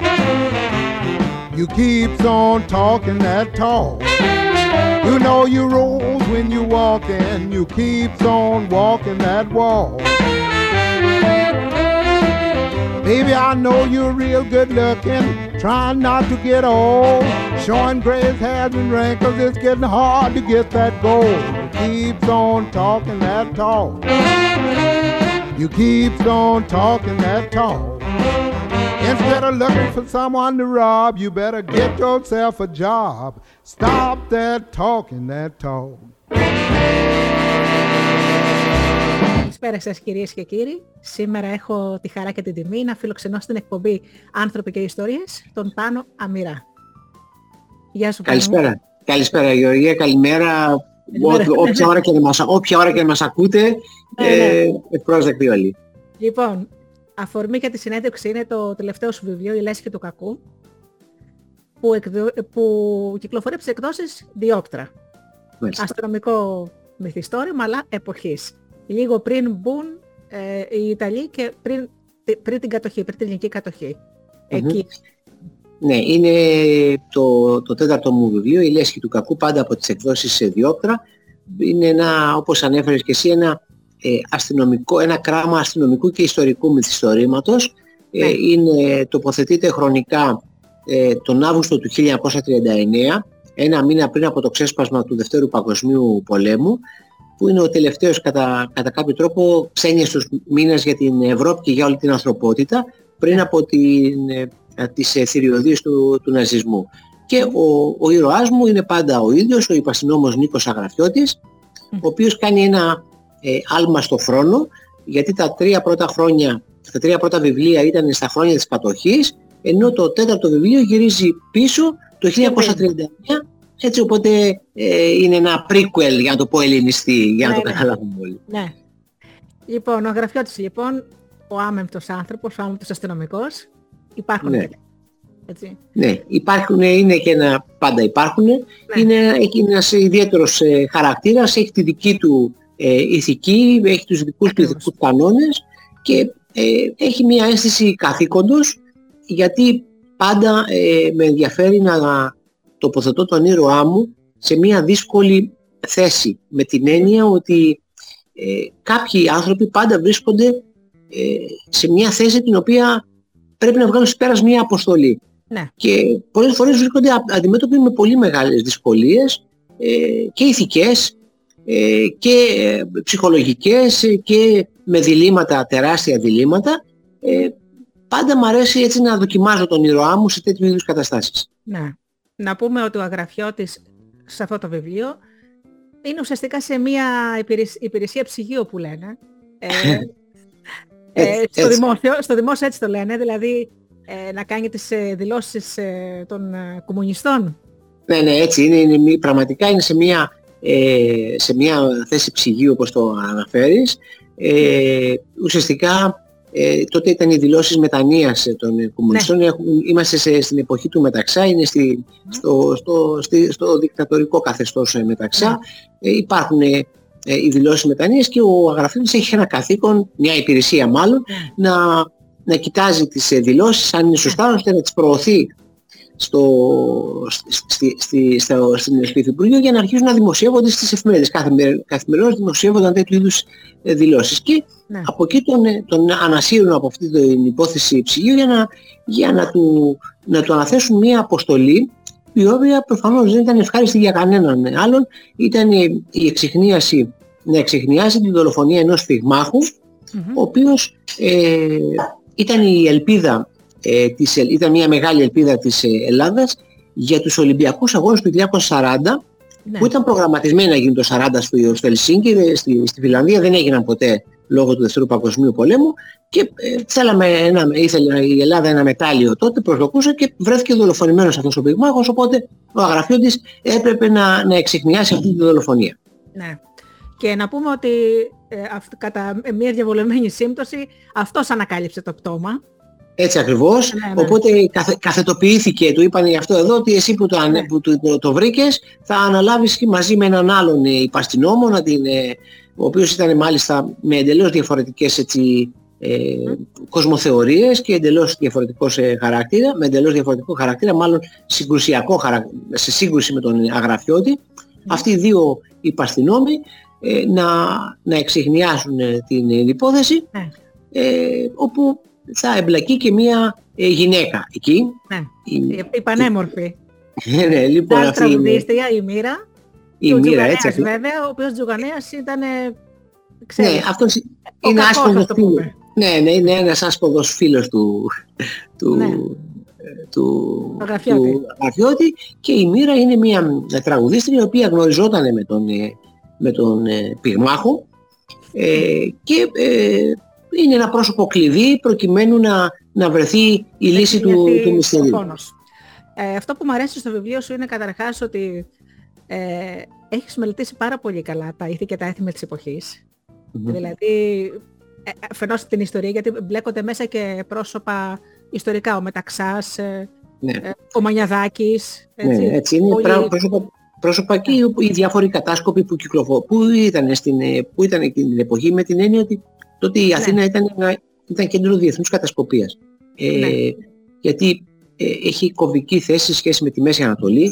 Είδαμε ότι η Μέση Ανατολή ήταν θέατρο στρατιωτικών επιχειρήσεων στο Δεύτερο Παγκόσμιο Πόλεμο. Είχαμε πολλές έτσι, ε, ήταν ε, ε, ε, ο Ρόμελ στη, μετά, δηλαδή είχαμε πολύ σημαντικές έτσι, ε, μάχες. Ε, και επιπλέον ε, με ενδιαφέρει αυτό, με ενδιαφέρει να συμπλέκω την ε, μυθιστορηματική ε, πλοκή ε, ε, του, με, τη- με, με, και μάλιστα με όχι μα την αστυνομική έτσι, πλοκή που είναι και πιο γρήγορη, με ιστορικά γεγονότα. Ε. Με βάση τις πηγές που έχω κάνει την έρευνα, αλλά ταυτόχρονα, Γεωργία μου, θέλω να σου πω ότι με ενδιαφέρει ο αναγνώστης να ταξιδεύει στην εποχή, Ναι. Θέλω να, να ζει στην εποχή, στην Αθήνα του 1939. Είναι η εποχή όπου υπάρχει βέβαια, υπάρχουν οι απαγορεύσεις, υπάρχει η λογοκρισία, υπάρχει βέβαια, υπάρχουν τα οικονομική ελίτ της εποχής, υπάρχουν η διασκέδαση, τα κέντρα διασκέδασης, τα jazz bar, η, ο, τα, ο, ο υπόκοσμος, ε, ο τζόγος, όλα αυτά εδώ που είναι στοιχεία της πόλης ε, και εκείνης της εποχής και θέλω έτσι να, να με, μέσα από την έρευνά μου να, να, να δώσω την εικόνα της Καθημερινότητά τους, ναι. Ναι, να ζουν την ε, καθημερινότητά τους, να ταξιδεύουν στην Αθήνα του 1939 με έναν τρόπο ε, μυθιστορηματικό αλλά με βάση ιστορικά στοιχεία. Και τα μεταφέρεις όλα πολύ ωραία. Πρέπει να κάνεις πολλή έρευνα για αυτό το βιβλίο. Ναι. Ε, γιατί η αλήθεια είναι έχεις και τα, μέχρι και τα αντισήματα που περιγράφεις είναι ναι, και τα αντισήματα, τα, τα κέντρα, οι, το, τις συνήθειές τους, τα μαγαζιά, τις εκπτώσεις, τα αυτοκίνητα, τα τσιγάρα, ο, Ναι. όλα έχουν ενδιαφέρον ε, και η αλήθεια είναι ότι ε, σε όλα μου τα βιβλία προσπαθώ να κάνω αυτή την ε, έρευνα ε, και παρά το γεγονός ότι τα τέσσερα βιβλία ε, εκτείνονται χρονικά από το 1939 μέχρι το 1944 σχεδόν κάθε χρόνο είναι εντελώς διαφορετικές συνθήκες. Το 39 δεν είχαμε πόλεμο, το 41 είχαμε το λοιμό και την κατοχή, το 43 τις πρώτες σπίθες του εμφυλίου ταυτόχρονα με την κατοχή και τα Δεκεμβριανά το 44 το αιματοκύλισμα του, του εμφυλίου. Επομένως κάθε εποχή είχε ιδιαίτερα ε, χαρακτηριστικά τα οποία απαιτούσαν αυτόνομη σχεδόν έρευνα. Ναι. Και μάλιστα λες ε, μέσα υπάρχει και ένα πρόσωπο που είναι ο διευθυντής της τηλεφωνικής εταιρείας που μάλλον Βεβαίως. χρόνια πρέπει να ήταν η πρώτη εμφάνισή της ε, στην Ελλάδα, έτσι; Έτσι ακριβώς. Που Και- και... είχαν τηλέφωνο εκείνα τα χρόνια, έτσι; Ναι, είχαν, ήταν πενταψήφια τα νούμερα των, ε, Ναι. των τηλεφώνων τότε ε, στην ε, Αθήνα, αλλά θα έλεγα ότι με βάση ε, αυτό της, της, τον, διοικητών, τον, τον, τον αξιωματούχο, τον manager θα λέγαμε με σύγχρονους όρους της ε, τηλεφωνικής, αλλά και με ανθρώπους ε, της, ε, των, βι- των βιομηχάνων, ή κάποιον εκπρόσωπο των εισαγωγέων, ε, παρουσιάζονται και τα στοιχεία της οικονομικής ελίτ της εποχής, Ναι, ναι. γιατί ταυτόχρονα με, τις, ε, με τη διεθνή κατασκοπία ε, εκτελισόταν και ένας άλλος, ε, ε, μια άλλη ε, σφοδρή εντός αγωγικών μάχη ε, σε σχέση με την οικονομική επικυριαρχία της Ελλάδας. Και αυτό το λέω γιατί οι, οι Γερμανοί ήθελαν ε, να, μέσω του clearing, δηλαδή μέσω των εμπορικών συναλλαγών, να δίναμε εμείς αγροτικά προϊόντα να, να μας προσέφεραν τεχνολογία, αλλά κυρίως και στρατιωτικό εξοπλισμό, με αυτόν τον τρόπο δένουν τις χώρες. Γιατί σκεφτείτε, εάν είχαμε πάρει, που δεν έγινε, ε, στρατιωτικές, ε, ε, στρατιωτικό εξοπλισμό από τη Γερμανία, ο ελληνικός στρατός θα ήταν εξαρτημένος από τις γερμανικές ε, αμυντικές βιομηχανίες, από τους Ναζί δηλαδή. Και αυτό, αυτό ήταν ένα, ένα, ένα, ένα μεγάλο, ε, ένα, ένα στοιχείο κλειδί, το οποίο ευτυχώς ποτέ δεν την, ε, το ακολουθήσαμε. Πάντα η Ελλάδα παίρνει το σωστό δρόμο της, ε, της ιστορίας και αυτό βέβαια φάνηκε ένα χρόνο μετά με το όχι ε, την 28η Οκτωβρίου του 1940 ε, αλλά, ε, έλεγα, αλλά αυτός ο πόλεμος ε, για την οικονομική επικυριαρχία και αυτή η, η πρόθεση των Ναζί να υποτάξουν οικονομικά τη χώρα έχει το δικό της ξεχωριστό ενδιαφέρον. Ναι. Ε, σκιαγραφείς ε, και την προσωπικότητα του Μεταξά. Ε, Ναι. μου αρέσει που τον έχεις, ε, τον βάζεις έτσι πως είναι σοβαρός. Ε, Εγώ το, το, το, το τοποθετώ με βάση τα ιστορικά του ντοκουμέντα, δεν, ούτε δαιμονοποιώ ούτε αιωροποιώ καταστάσεις. όχι, Ε, απλώς τον, τον παραθέ, παραθέτω γιατί ήταν ο πρωταγωνιστής, ο βασικός πρωταγωνιστής. Ε, ήταν ο, ε, τότε ήταν ο, ο κυβερνήτης της χώρας με, με, με πραξικόπημα βέβαια, με δικτατορία, αλλά ήταν αυτός είχε τα ενία της χώρας και βασίζομαι πολύ στα ιστορικά του αρχεία, στο αρχείο του, το οποίο κατέγραφε καθημερινά της, τη δράση του, όπως και στη, στις, ε, στα, στα γενικά αρχεία του κράτους, στις, ε, του, του Υπουργείου Εξωτερικών, σε όλα στοιχεία, σε, σε ιστορικές πηγές, με σκοπό να αποδώσω τα γεγονότα. Ως δεν είμαι ιστορικός, ε, προσοχή, είμαι συγγραφέας, αλλά όμως ε, ήθελα να, ε, να παραθέσω τα γεγονότα όπως θα ζούσαν οι πολίτες.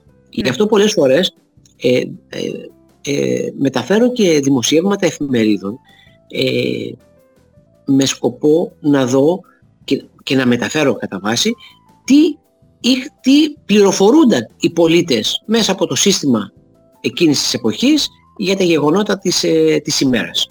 ναι. Ε, και φαίνεται αυτό, ξέρεις, όπως είπα, έκανες έρευνα, δηλαδή μας μεταφέρεις ακριβώς. Ε, και βέβαια το- ο σκοπός του μυθιστορήματος δεν είναι ιστορικός όπως είπες, Όχι. αλλά Ναι, ναι. η πλοκή ας Δεν πούμε.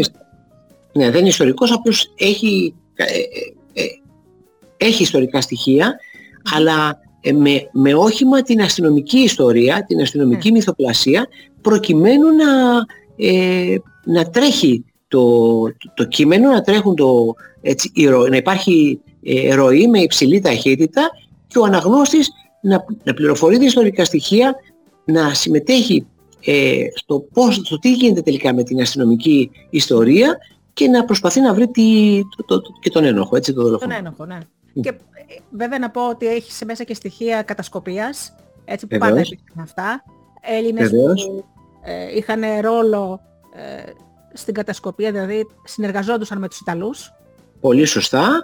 Όπως επίσης ε, ε, υπάρχουν ε, ο, ο, ο, Αρθ- ο Άρθουρ ε, Ζάιτς, ο οποίος ήταν ο αρχικατάσκοπος της, το Ναζί στην, ε, στην Αθήνα, της Γερμανίας, του Βερολίνου, που ε, συμπλέκεται και αυτός ε, στην ιστορία, όπως βεβαίως και κάποιοι κόσμο και κάποιοι εκπρόσωποι εντός εισαγωγικών της διανόησης, που έβλεπαν τον ναζισμό ως ε, θείο δώρο και ως μια...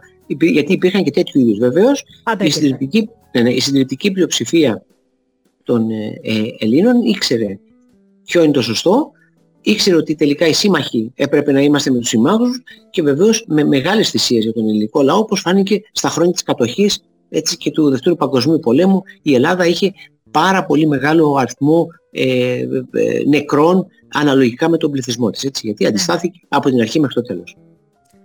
Ναι, είναι μια, η μαύρη περίοδος της ιστορίας εδώ στην Ελλάδα. Ναι, Δυστυχώς, αλλά, ε, και μια, αλλά και μια όμως ηρωική περίοδος για Ναι. τους Έλληνες. Είμαστε περήφανοι για την ιστορία μας και είμαστε περήφανοι και για τα όχι μας, αλλά και για την αντίσταση και ε, δυστυχώς δεν είμαστε αυτό πήγα να πω, υπερήφανοι ναι, ε, για, τη, για τον εμφύλιο. Έτσι. για τον Γιατί εμφύλιο πόλεμο. νικήσαμε, νικήσαμε, αλλά τελικά ε, δεν αποφύγαμε το... Ήμασταν με τους νικητές και τελικά βρεθήκαμε να είμαστε μεγάλοι χαμένοι ως, ε, ως χώρα, ως λαός. Ακριβώς. Έτσι. Ακριβώς. Δυστυχώς. Λοιπόν, το βιβλίο είναι συγκλονιστικό. Σου είπα, το διάβασα μέσα σε δύο ημέρες. Ω, σε ευχαριστώ πολύ. Με τιμάς. Ναι. Λοιπόν, ο αγραφιώτης μπορώ να πω στις κυρίες που ακούνε είναι η έκφραση του ιδεόντος άντρα. είναι... Έχει λατώματα, έχει, δεν είναι... Τι σημασία έχει αυτό. Κανένας άνθρωπος δεν έχει, δεν, δεν είναι τέλειος. Και έτσι. είναι, είναι άνθρωπος της, της, της διπλανής πόρτας. Δεν Ναι. έχει, όπως θα το παρατήρησες που, που το έχεις διαβάσει, δεν, δεν, δεν είναι κανένας υπερήρωας, ούτε ε, είναι Ρόκι Σταλόνε ή κάποιος Όχι, Ράμπο, όχι. ας πούμε. Ε, Δεν είναι είναι. ε, ένας ε, ε, άνθρωπος ο οποίος θέλει να κάνει την, ε, το καθήκον του, έχει τα, τις ιδιαιτερότητες του, έχει τα, τους ειδικούς του ηθικούς κανόνες, αλλά έχει αυτή την αίσθηση του καθήκοντος που θέλει να, την, ε, να, το, να, την- να το Ακριβώς. επιτελέσει. Ακριβώς. Βέβαια, κοίταξε, ε, το ζουγανέας λιγάκι σε- νευριάζει τον. Έτσι, έτσι, μα κοίταξε, πάντα πρέπει να υπάρχουν συγκρούσεις μέσα στο βιβλίο, Ναι. ε, να αναδεικνύονται χαρακτήρες, ε, πέρα από τον, από, το, από τον πρώτο ρόλο. Πρέπει να υπάρχουν και δεύτερη ρόλη και τρίτη ρόλη και τέταρτη ρόλη, γιατί έτσι είναι η ζωή, ε, έτσι είναι η, η, η κοινωνία και έτσι είναι ε, Ακριβώς. η, η- η ζωή μας, έτσι η καθημερινότητά μας. Αυτό που με εντυπωσίασε είναι ότι ο αγραφιώτης σε κάποια στιγμή, παρόλο με, που το, με τον Τζογανέα είχαν ας πούμε μία κόντρα, όχι κόντρα, είχαν Βέβαια. κόντρα. Μμμ. Παρόλα αυτά του έσωσε το τομάρι. Ναι, Ναι, ο, λένε. ο έσωσε το, το δωμάρι, γιατί και εκεί υπάρχει μια πολύ ωραία σκηνή με, την, ε, με τον υπόδρομο, που Ναι. μου άρεσε γιατί έκανε και εκεί ειδική έρευνα για τον υπόδρομο. Αυτό ακριβώς ήθελα να μου πεις. Πώς Ναι. τα ξέρεις όλα; Έκατσες και διάβασες πώς ε, εκπαιδεύονται. Ε, όχι, δεν έχω καμία σχέση. Δε- Ναι. Δεν, έχω, δεν έχω παρακολουθήσει ποτέ υπόδρομο, δεν είχα καμία Ούτε κι σχέση. εγώ, αλλά ε, Ναι. είναι σαν που παρακολούθησα τώρα. Ναι, αλλά ε, μίλησα με ανθρώπους Ναι. και ε, μίλησα και με έναν ε, βετεράνο προπονητή ε, Μμμ. αλόγων, ο οποίος έχει κερδίσει το υποδρομιακό ντερμπι, το οποίο είναι το μεγάλο, ε, ε, πώς να πούμε τώρα, είναι το πρωτάθλημα κατά κάποιο τρόπο σε ποδόσφαιρο, ας πούμε, σε, σε υποδρομιακούς όρους. Έχει κερδίσει τη δεκαετία του 80, ο οποίος ε, μου μίλησε για τον υπόδρομο, μου μίλησε για τα μυστικά του, μου ανέφερε το, για τα άλογα, τη διαδικασία και όλα αυτά εδώ και πραγματικά ήθελα αυτόν τον κόσμο που ήθελα να το μεταφέρω στο, στο βιβλίο μου και μέσα από αυτό το, το, το στίχημα να, Ναι. να, να τον τοποθετήσω, να τοποθετήσω και το υπόδρομο. Ε, μένω στην Καλυθέα. Οι Καλυθεάτες έχουν μεγάλη ιστορία με τον υπόδρομο λόγω Ναι. των Τζιτζιφιών. Εκεί ήταν η έδρα του υποδρόμου πριν μεταφερθεί στο Μαρκόπουλο. Επομένως Ναι. ήθελα να το μεταφέρω. Και με έκανε εντύπωση και η σκηνή που εκπαίδευε το άλογο μέσα στη θάλασσα. Βέβαιως, Για να ναι. τρέχει- Να είναι- Βέβαια, είναι όλα από τον προπονητή, γιατί ε, τα άλογα είναι εξαιρετικοί κολυμβητές Ναι. και προπονούν, προπο, τα προπονούν ε, έτσι, αυτά που είναι για κούρσες ε, για να, να κολυμπούν και να εξαρκούνται έτσι τους, ε, τους μύσους τους στα, στα πόδια τους και, στα, και στο κορμί τους. Ναι. Ένα πολύ όμορφο άλογο, το περιγράφεις κιόλας. Ναι. Και φυσικά βέβαια νι- νι- νικάει στην κούρσα. Ναι, ε, εντάξει, αλλά απλά πάντα μ- μ- μ' αρέσει, όπως είπα, η ατμόσφαιρα, να μεταδίδω την ατμόσφαιρα. Και αυτό είναι το, το βασικό Ναι. μου στόχος. Και βέβαια έχεις κάνει και μια πολύ ωραία έτσι, περιγραφή των ανθρώπων αυτών που τους ενδιαφέρει μόνο το εμπόριο, το πώς θα κερδίσουν Ναι. χρήματα και δεν τους ένιζε καθόλου, να το πω έτσι, η Ελλάδα. Έτσι ακριβώς ήταν, ήταν το οικονομικό συμφέρον, θα ήταν τα, τα συμφέροντα της, ε, της εποχής που ήθελαν να στρίψουν ε, την Ελλάδα στην πλευρά του άξονα για να κερδίσουν ε, τα χρήματά τους. Γι' αυτό και στο, στον υπότιτλο της λέσης του κακού είναι ότι κάποιοι έβλεπαν τον ναζισμό ως μια ευκαιρία και κάποιος έπρεπε να τους αποκαλύψει και αυτός έπεσε, αυτός ο ρόλος έπεσε τουλάχιστον μυθιστορηματικά στον αγραφείο του. Ωραία. Ο οποίος όπως είπα ε, έχει, είναι, ε, έχει και αυτός βέβαια τα ηθικά του διλήμματα. Γιατί κάποια Βεβαίως. στιγμή, εντάξει, τα κατάφερνε, αλλά όταν είχε να κάνει με τον έρωτα όμως, εκεί Ναι. λιγάκι ο άνθρωπος ε, Ναι, διστάζει. πάντα, πάντα έτσι είναι, είναι το, το στοιχείο του, έτσι, του, του έρωτα είναι ένα σημαντικό σε, σε κάθε ανθρώπινο έτσι, στην ανθρώπινη φύση και πάντα ε, υπάρχει αυτό το, το στοιχείο. Ο γραφειώτης έχει τις δικές του έτσι, τα παιδικά του διλήμματα αλλά ταυτόχρονα ακολουθεί πάντα την, την καρδιά του, πάντα ε, το κάνει ε, και, και προσπαθεί να τα βγάλει σε, σε, σε πέρα. Αυτή είναι έτσι και η, ίσως η πιο ομορφιά του, του, του ήρωα ε, που μπορεί να, έτσι, να δένει τον αναγνώστη. Ναι. Και στα άλλα βιβλία ο γραφειώτης ε, είναι μοναχικός πάλι; Έτσι ακριβώς γιατί πλέον ε, ο Λιμός που ήταν το πρώτο βιβλίο μου ε, είναι στο Δεκέμβριο του 41, είναι μόνος πλέον. Ε, το 43 ε, ε, έχει μία ε, θαλίτρα, ε, είναι πλέον έχει θα έλεγα ότι μία σχέση περισσότερο με μία ε, κοπέλα που, που όμως εντάξει, δεν θα ήθελα να πω το τέλος κλπ. Και το 44 ε, ίσως ε, βρίσκει τελικά τον έρωτα της, ε, τε- της ζωής του. Ε, αυτό ελπίζω να το αναδείξω καλύτερα στο πέμπτο βιβλίο που πέμπτο. φιλοδοξώ έτσι να, να γράψω όταν είμαι έτοιμος. Πολύ ωραία. Πολύ ωραία. Ε, στο τέλος ε, με έκανες να το συμπαθήσω τον Τζουγανέλα, γιατί στην αρχή με νευρίαζε, ξέρεις. Και έξι- αυτό είναι ένας, έτσι ήθελα να, να το κάνω ότι είναι ένα μυστικό πάντα ε, όλοι, ακόμα όλοι κρύβουν και μια καλή πλευρά Ναι. ε, του αυτούς. Βεβαίως ε, όλη η πορεία μετρά, όλη η πορεία τους, ε, αλλά ε, εντάξει ήρωας είναι, μυθιστορηματικός ήρωας είναι, ήθελα να δείξω μια πλευρά ότι όλοι προσπαθούν, αν βρεθούν σε κάποιες καλές συνθήκες, θα μπορέσουν να αναδείξουν τον καλό τους εαυτό. Αλλιώς μπορεί να είναι αυτό που λέμε ε, το Μάρια, έτσι. Ναι, ναι. Και μην ξεχνάμε ότι ο Τζουγανέας ε, ήταν, πώς να το πω, προϊόν της εποχής εκείνης. Έτσι ακριβώς, προϊόν της εποχής και- εκεί. Ναι, και επιπλέον ε, παρακάμπτοντας έτσι, ε, πετηρίδες, ε, ψάχνοντας ευκαιρίες, ήταν ένα, έτσι, ένας ε, τύπος ο οποίος ε, ε, ε, δεν είχε ηθικές έτσι, αναστολές.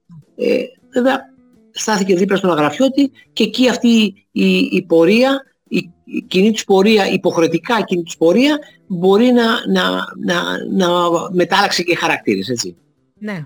Α- α- Εγώ το πιστεύω αυτό. Δηλαδή, μετάλλαχ- μεταλλάχτηκαν οι χαρακτήρες κάποιων ανθρώπων λόγω των γεγονότων. Έτσι ακριβώς, έτσι ακριβώς, έτσι ακριβώς Γεωργία, ε, συμβαίνει αυτό εδώ και αυτό ήθελα να το αποδώσω. Ναι.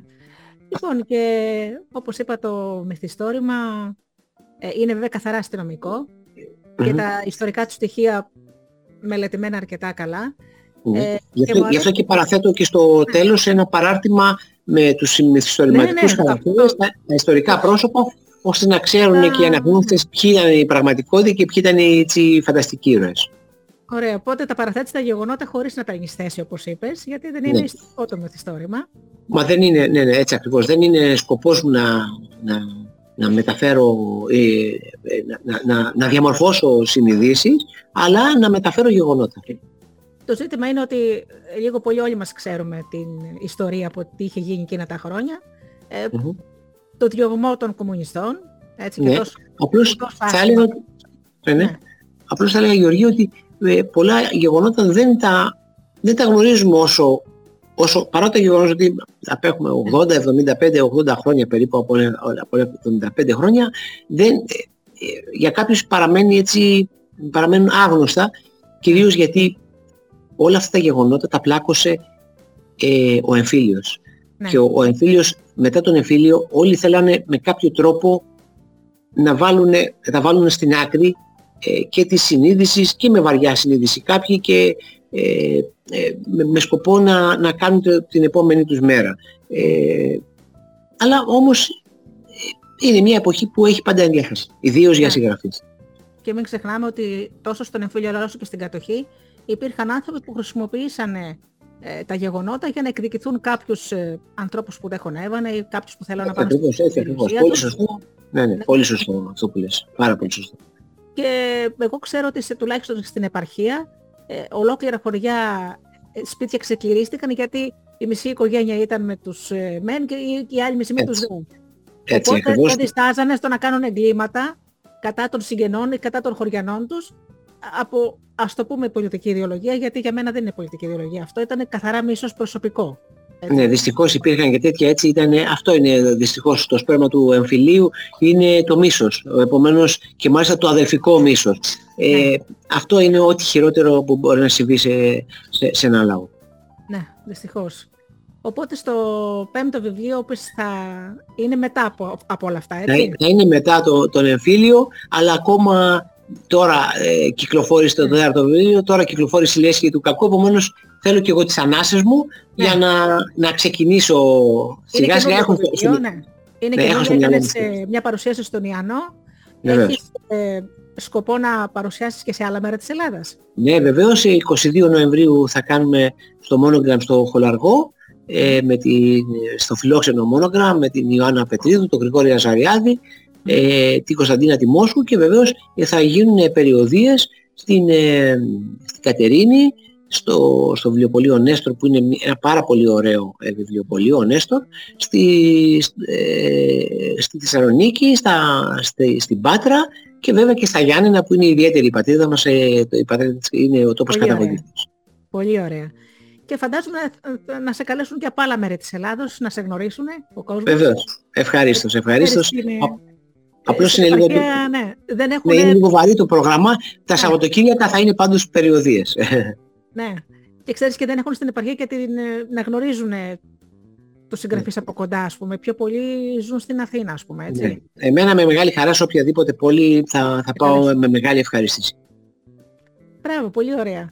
Εγώ πιστεύω ότι υπάρχουν και άλλοι, ας πούμε, στην Κρήτη και πάλι διαβάζουν ε, Βεβαίως. είναι λαγναστικό κοινό. Και στην Κρήτη και στην Κύπρο με, με έχουν ε, καλέσει να, να πάω ναι. στην Κύπρο να, να, να, κάνουμε έτσι, να συζητήσουμε για τα βιβλία μου. Όλα είναι υποσκέψη και ο- το πρόγραμμά μου διαμορφώνεται και σε συνεργασία με τη Διόπτρα. Ναι, και μην ξεχνάμε ότι και στην Κρήτη ήταν και ο λόγος που ο άξονας έπαθε καταστροφή. Ε, βέβαιως. Έτσι. Καθυστέρησε πάρα πολύ, επέλασε, έστειλαν δυνάμεις οι Ναζί. Ε, ήταν μια πολύ σημαντική αντίσταση ε, το, το, το, Ακριβώς. των κριτικών, έτσι. Και μάλιστα εκεί υπήρχαν και γεγονότα, ας πούμε, ξεκληρίστηκαν ολόκληρα χωριά από τους Γερμανούς. Βέβαια. Είχαμε Ναι. θηριωδίες, είχαμε πραγματικά τις, τις θηριωδίες και Ναι. ε, για πολλά εγκλήματα πολέμου η, δυστυχώς οι, οι υπαίτιοι και οι ένοχοι δεν, ε, δεν ε, καταδικάστηκαν ε, όπως ε, έπρεπε και ε, όπως ε, ε, με, με βάση τα, τα εγκλήματα τα οποία είχαν διαπράξει. Ναι, εκτός βέβαια από τον Σούμπερτ, τον Φριτς Σούμπερτ, ο οποίος Ναι, πα- πάντως οι τον βρήκανε περισσότεροι... και, τον, και τον εκτελέσανε, ας πούμε, Ναι, ο ναι, μόνος. ναι, ναι. Απλώς οι Πιστεύω περισσότεροι πολύ, ε, πολύ ε, Ναι. τη γλίτωσαν πολύ έλαφρα. Εγώ ξέρω ότι κάποιοι άλλαξαν και ταυτότητα, φύγανε, δηλαδή γλιτώσανε εντελώς. Και μάλιστα μου έκανε εντύπωση ότι κάποιοι πήγανε μετά από χρόνια στην Κρήτη ως τουρίστες. Ναι. Αλλά μου έκανε εντύπωση, είχα δει- παρακολουθήσει κάτι συνεντεύξεις, ότι κάποιοι επιζήσαντες τους γνωρίσαν αυτούς τους Γερμανούς και του λένε ήρθες, ήρθες να δεις τα εγκλήματά σου. Και τους γνωρίσανε. είναι συγκλονιστικό, αλλά είναι συγκλονιστική και η μεγαλοψυχία και των κριτικών και των Ελλήνων που Ναι. συγχώρεσαν πολύ γρήγορα, πολύ ε, ε, με, με, με, με μεγαλοκαρδία παρά το γεγονός ότι έγιναν εγκλήματα κατά των, ε, το- το- των, ε, των Ελλήνων ε, αλλά όμως ε, προχωρήσαμε μπροστά. Ναι, ναι. Και πιστεύω ότι όλα τα βιβλία σου αυτό το κλίμα, ας πούμε, το Ναι. περιγράφουν. Εφόσον Ναι, είναι θέλω. όλα σε αυτή την εποχή. Βεβαίως το, το μεταφέρουμε και αυτό το, το κλίμα, αλλά και κυρίως ε, αυτό θέλω να, να, να αποδώσω σε όλα μου τα βιβλία, ότι πάντα ε, έχεις ευθύνη για τις ε, πράξεις σου και πάντα πρέπει να αναλάβεις τις ευθύνες που ακόμα και αν δεν σου αναλογούν, αν είναι για το γενικό καλό. Ναι. Και μου αρέσει να περιγράφεις, ας πούμε, το αστυνομικό μυθιστόρημα σε μια εποχή που δεν υπήρχαν τα σημερινά μέσα. ε, δεν υπήρχαν τα κομπιούτερ, όλα γινόταν γραπτός, ε, Μμ. η έρευνα γινόταν με διαφορετικό τρόπο, δηλαδή απόδειξε ότι ο γραφειώτης χρησιμοποίησε ένα σωρό μέσα για να ανακαλύψει τον, ε, το φωνιά μέχρι να φτάσει τελικά στο φωνιά. ποιος Έτσι. είναι. Έτσι, Έτσι. πάντα έτσι. ναι, πάντα είναι αυτή η εποχή, έχει, έχει τα χαρακτηριστικά της και Ναι. έχει μεγάλο, μεγάλο ενδιαφέρον και νομίζω ότι και αναγνωστικό ενδιαφέρον έτσι από την αγάπη που εισπράττω από τους αναγνωστές μου. Ναι, είναι όντως πολύ ωραίο το βιβλίο και εντάξει, σήμερα θα το γνωρίσουν και οι ακροατές ε, του σταθμού. Οπότε θα ήθελα να μας πεις ε, τώρα, εκτός από τον αγραφιώτη, φαντάζομαι όλοι οι συγγραφείς ε, ξέρω ότι έχουν, ε, πώς θα το πω, κάποια δυναμία, κάποια συμπάθεια σε κάποιον ήρωά τους. Εκτός λοιπόν από τον αγραφιώτη που είναι ο πρωταγωνιστής, Μμμ. ε, εσύ ποιον, ποιον ας πούμε εντός εισαγωγικών αγαπάς πιο πολύ; Ναι. Εγώ ε, αγαπάω το εισαγωγικό και, και κυρίως θαυμάζω εν- έναν, ε, ένα πραγματικό πρόσωπο, ε, τον Αριστοτέλη Κουτσουμάρη, Τον τον οποίο Κουτσουμάρη. πάντα το συμπλέκω στη, στα μυθιστορήματά μου. Κατά κάποιο τρόπο είναι το alter ego του, του Νίκου Αγραφιώτη. Ε, είναι ένα πρόσωπο το οποίο δεν έχει αναδειχθεί ιστορικά και δεν έχει τιμηθεί, θα έλεγα, με τον, ε, με τον ε, δέοντα τρόπο. Μμμ. Ε, ήταν ένας παλιός ε, θεωρητής αστυνομίας, ο οποίος ε, παρετήθηκε γιατί είχε συκοφαντηθεί. Ε, ήταν οι πολιτικές διαμάχες στη δεκαετία του 30, ήταν, ήταν πολύ σφοδρές ε, και θα έλεγα ότι ε, έπαιξε ένα τρομερό ρόλο Ναι, ε, για να αντιμετωπιστεί ο λοιμός της Αθήνας, Μμμ.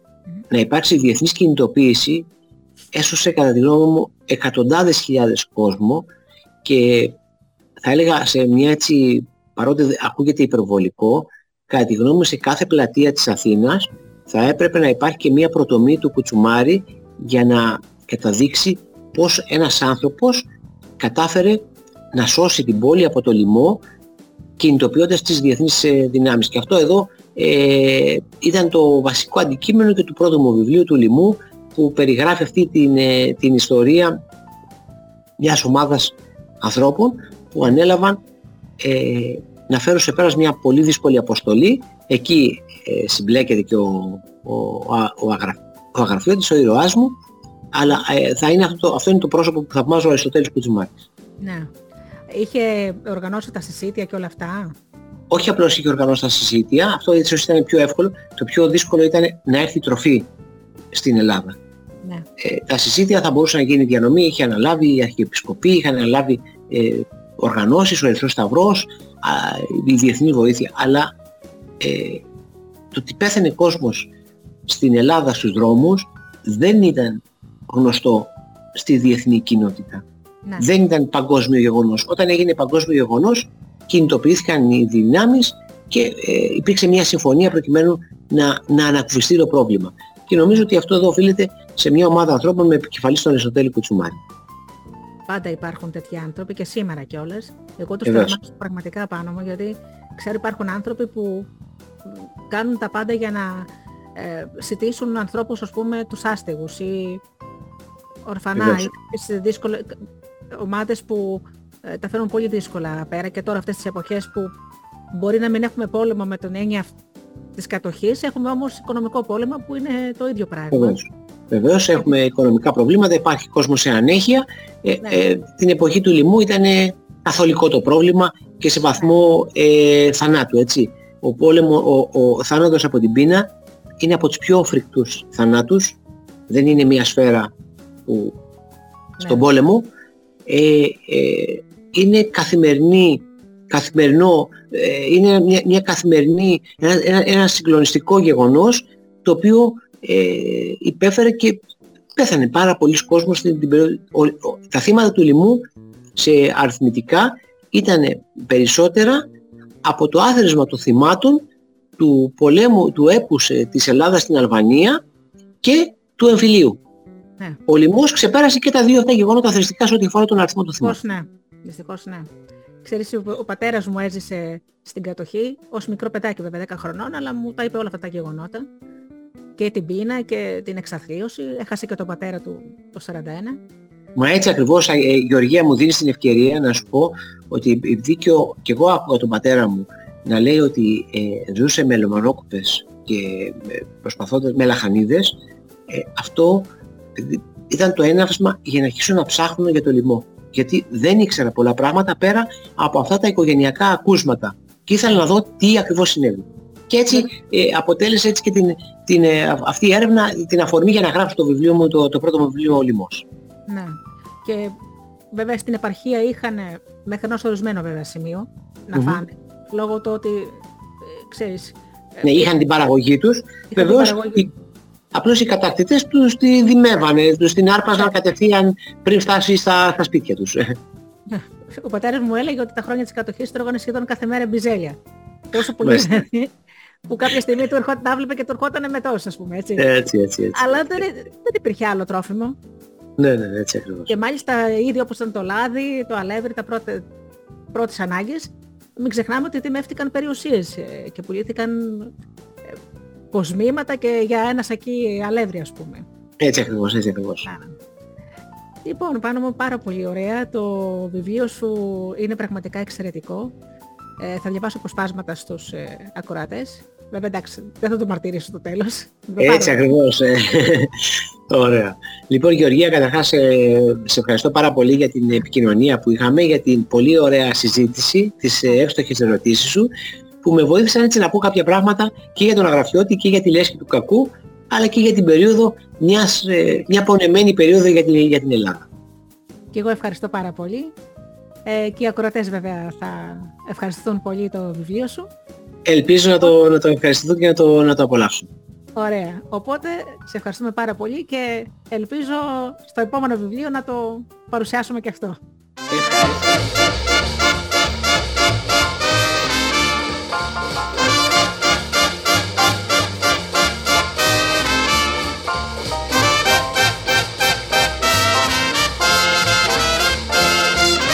Here's a little boogie that you should know.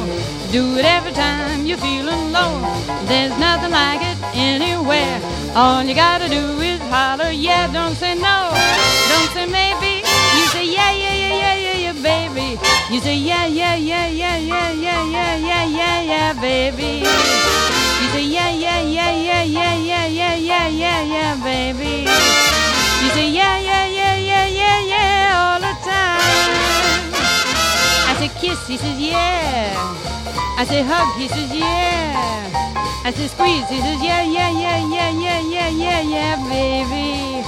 He says yeah, yeah, yeah, yeah, yeah, yeah, all the time. I say dance, he says yeah. I say fast, he says yeah. I say slow, he says yeah, yeah, yeah, yeah, yeah, yeah, yeah, yeah, baby. He says yeah, yeah, yeah, yeah, yeah, yeah, all the time.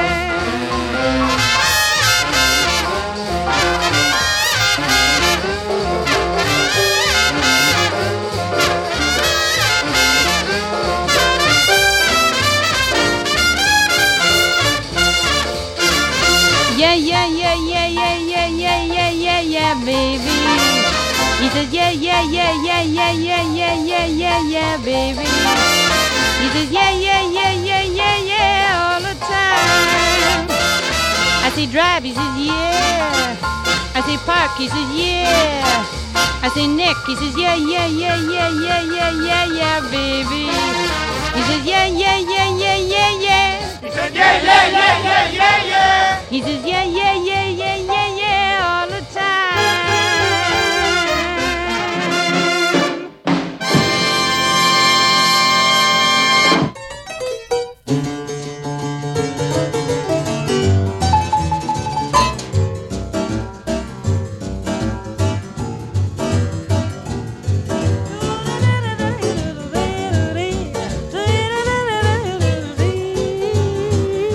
Well, what you say, baby? You look ready as Mr. Freddy this black.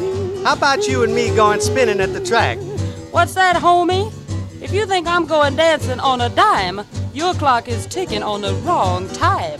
Well, what's your pleasure, treasure? You call the plays, I'll dig the ways. Hey, Daddy-O, I'm not so crude as to drop my mood on a square from way back. I'm in there and have to dig life with father, and I mean father slack. Well, baby, your play gives my wig a solid flip. You snap the whip, I'll make the trip. Well, lace up your boots and we'll broom on down to a knocked out shack on the edge of town. There's an eight feet combo that just won't quit. Keep walking till you see a blue light lit. Fall in there and we'll see some sights at the house of blue lights. There's fryers and broilers and Detroit barbecue ribs, but trees is when they serve you those fine eight beats. You want to spend the rest of your brights down at the house, the house of blue lights.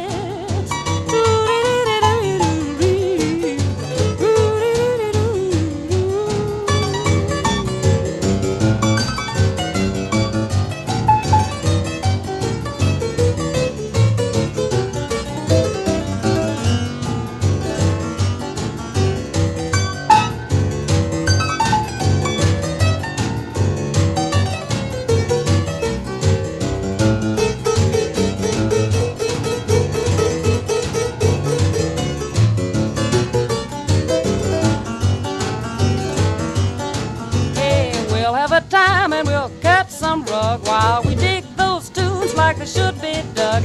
It's a real homecoming for all those cats. Just really down the path of welcome mats. Fall in there and we'll see some sights at the house, the house of blue lights.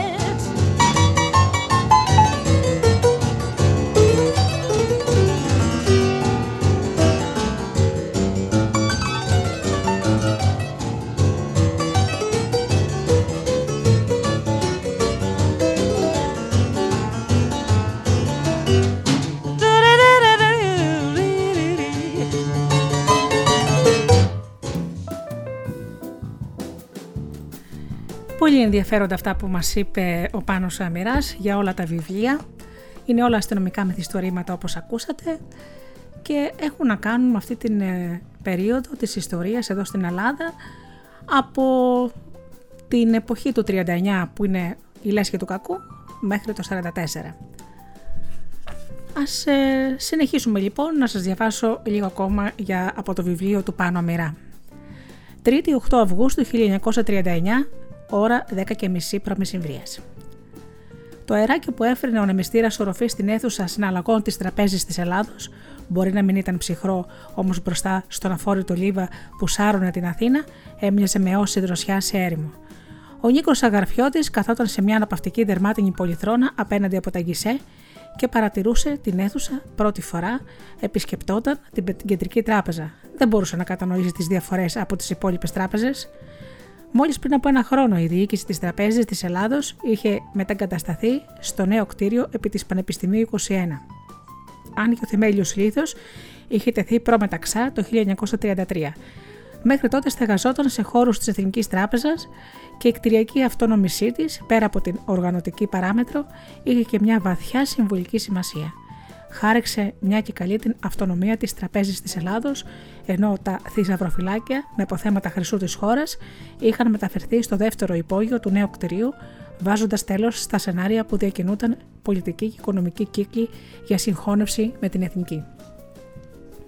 Ο γραφιώτης τα γνώριζε από πρώτο χέρι. Στην υποδιεύθυνση που είχε αναλάβει τη φύλαξη του νέου κτηρίου, υπηρετούσε ένα συμμαθητής του από τη Σχολή Υπαστηνόμων και τα νέα διδοδόταν εύκολα όταν μεσολαβούσαν κρασό συνάξεις. Μόνο που τώρα δεν βρισκόταν εκεί για να διαπιστώσει εάν η οργανωτική αυτοτέλεια της Κεντρικής Τράπεζας λειτουργούσε προς το συμφέρον της οικονομίας, αλλά για ένα σημαντικότερο για τον ίδιο τουλάχιστον σκοπό. Στο μυαλό του στριφογυρνούσαν διαρκώς τα λόγια του προπονητή του Κρίσπη. Δεν είχε άδικο. Ο έρωτο και το χρήμα είναι οι δυνάμεις που κινούν τα χέρια των δολοφόνων. Ερευνούσε την πρώτη εκδοχή μέσω της μοίρας και έπρεπε να ψάξει και τη δεύτερη. Και ο πιο κατάλληλος άνθρωπος για να λύσει τις απορίες του ήταν ένας πρώην αστυνομικός που είχε παροπλιστεί στην Τράπεζα της Ελλάδος. Κοίταξε το ρολόι του, ήταν ακριβώς 10.30 η ώρα του ραντεβού του με τον πρώην αστυνόμο Αναστάσιο Κυριακίδη, που πλέον είχε πάρει μετάταξη στην υπηρεσία προστασίας νομίσματος. Χτύπησε ελαφρά την πόρτα και την άνοιξε μόλις άκουσε τη χαρακτηριστική δυνατή φωνή του συναδέλφου του. Ο Τάσος Κυριακίδης ήταν κοντός και φαλακρό. Δεν φορούσε πια στολή, αλλά ένα λινό κουστούμι από αυτά που αγόραζαν με δόσεις τραπεζιτικοί από τα μαγαζιά της Ομόνιας. Καλώς τον αγραφιώτη.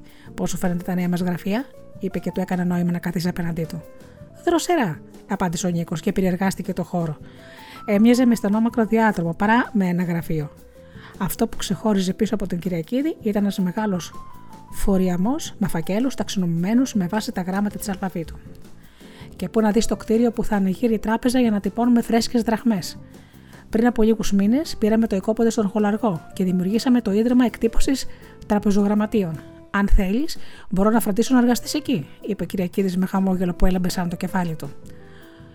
Προτιμώ να συνεχίσω ακόμα να ψάχνω για παραχαράκτες παρά να τυπώνω χρήμα, απάντησε ο γραφιώτης. Αλήθεια, ακόμα στα σφαγεία βρίσκεσαι, εκεί σε ταλαιπωρούν. Ο Κυριακίδης ρώτησε με πραγματικό ενδιαφέρον. Δεν θα μπορούσα να ήταν διαφορετικά. Ήμουν τυχερός που πήρα τη μετεκπαίδευση στη Γερμανία, χωρίς να το αντιληφθεί το σύστημα της αστυνομίας, αλλά η τύχη δεν είναι παντοτινή.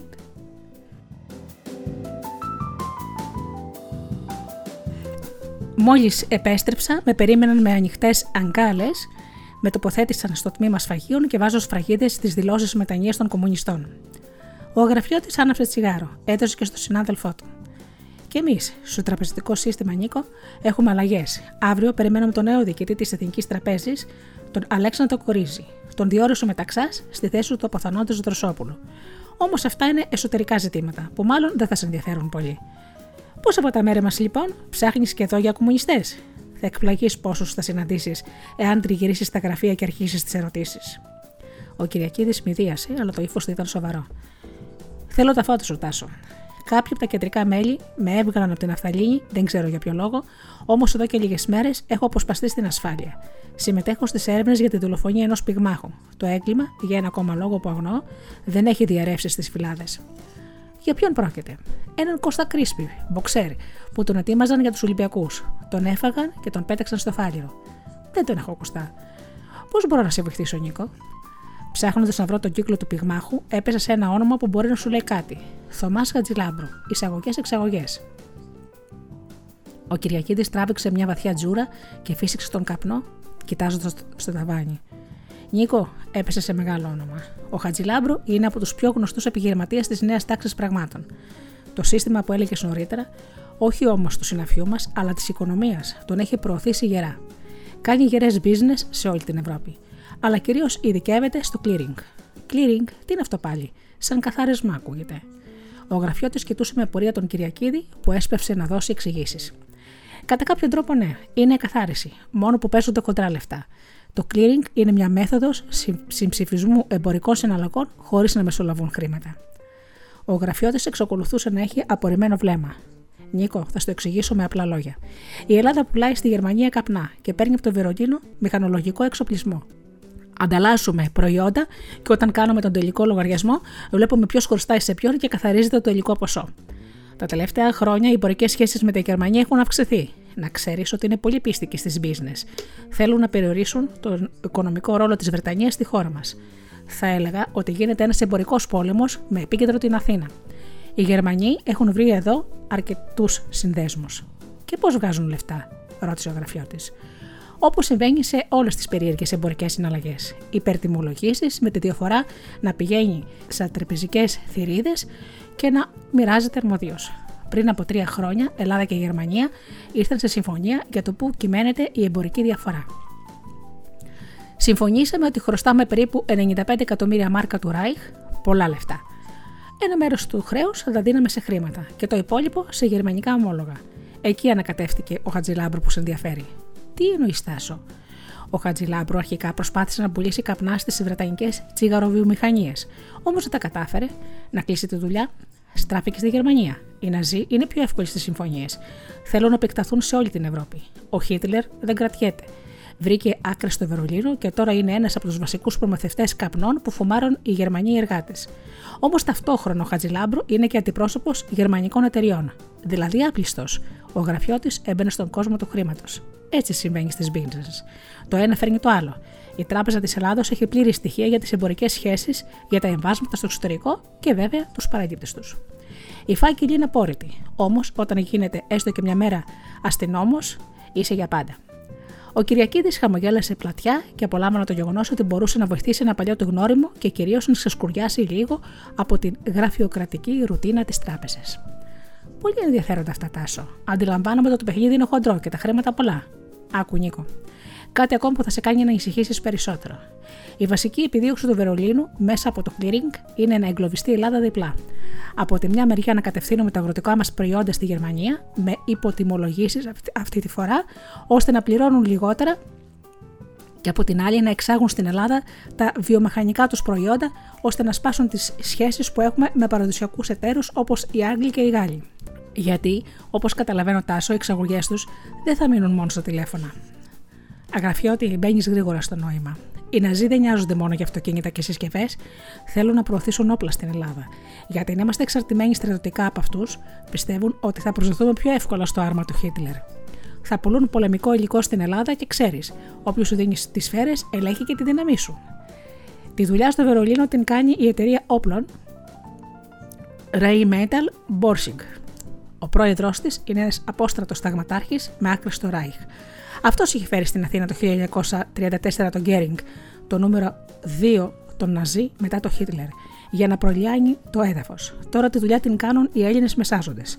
Δεν ξέρω πώς μπορείς να το συνδέσεις με τον πυγμάχο, αλλά Νίκο να ξέρεις ότι μπλέκεις για τα καλά. Ο γραφιώτη σηκώθηκε από την καρέκλα. Δεν μπορούσε να βρει ησυχία μετά από όλα αυτά που είχε ακούσει από την Κυριακίδη. Μακάρι να ξέρα, είπε ο Νίκος και αναστέναξε. Από το παράθυρο φαινόταν η κορυφή του λόφου του λικαβετού, όμως αυτά που είχε μπροστά του έμοιαζαν με βουνό.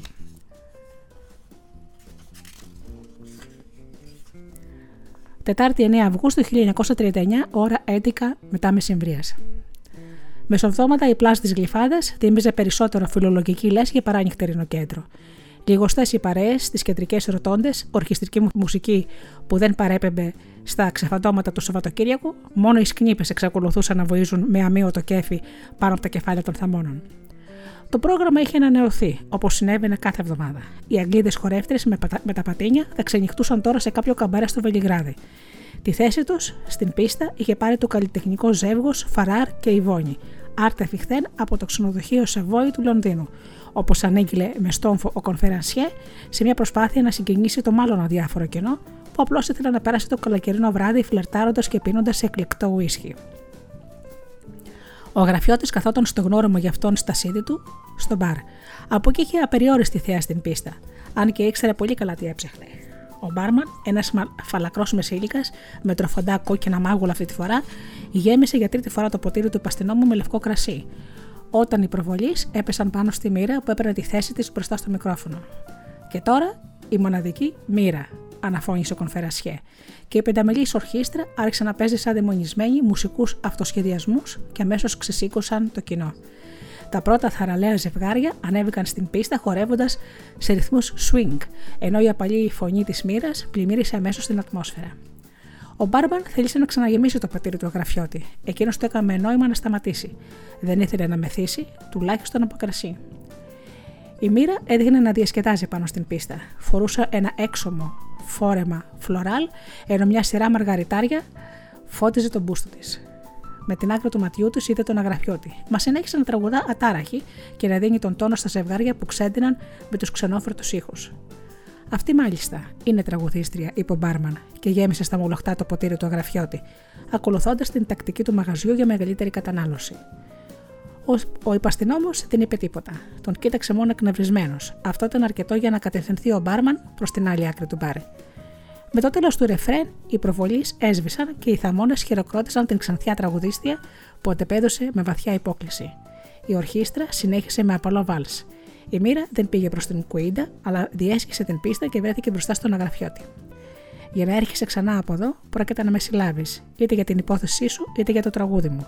Και δεν είμαι σίγουρη ποιο είναι το χειρότερο για μένα, είπε χαμογελώντας, και κάθισε ακριβώς δίπλα του.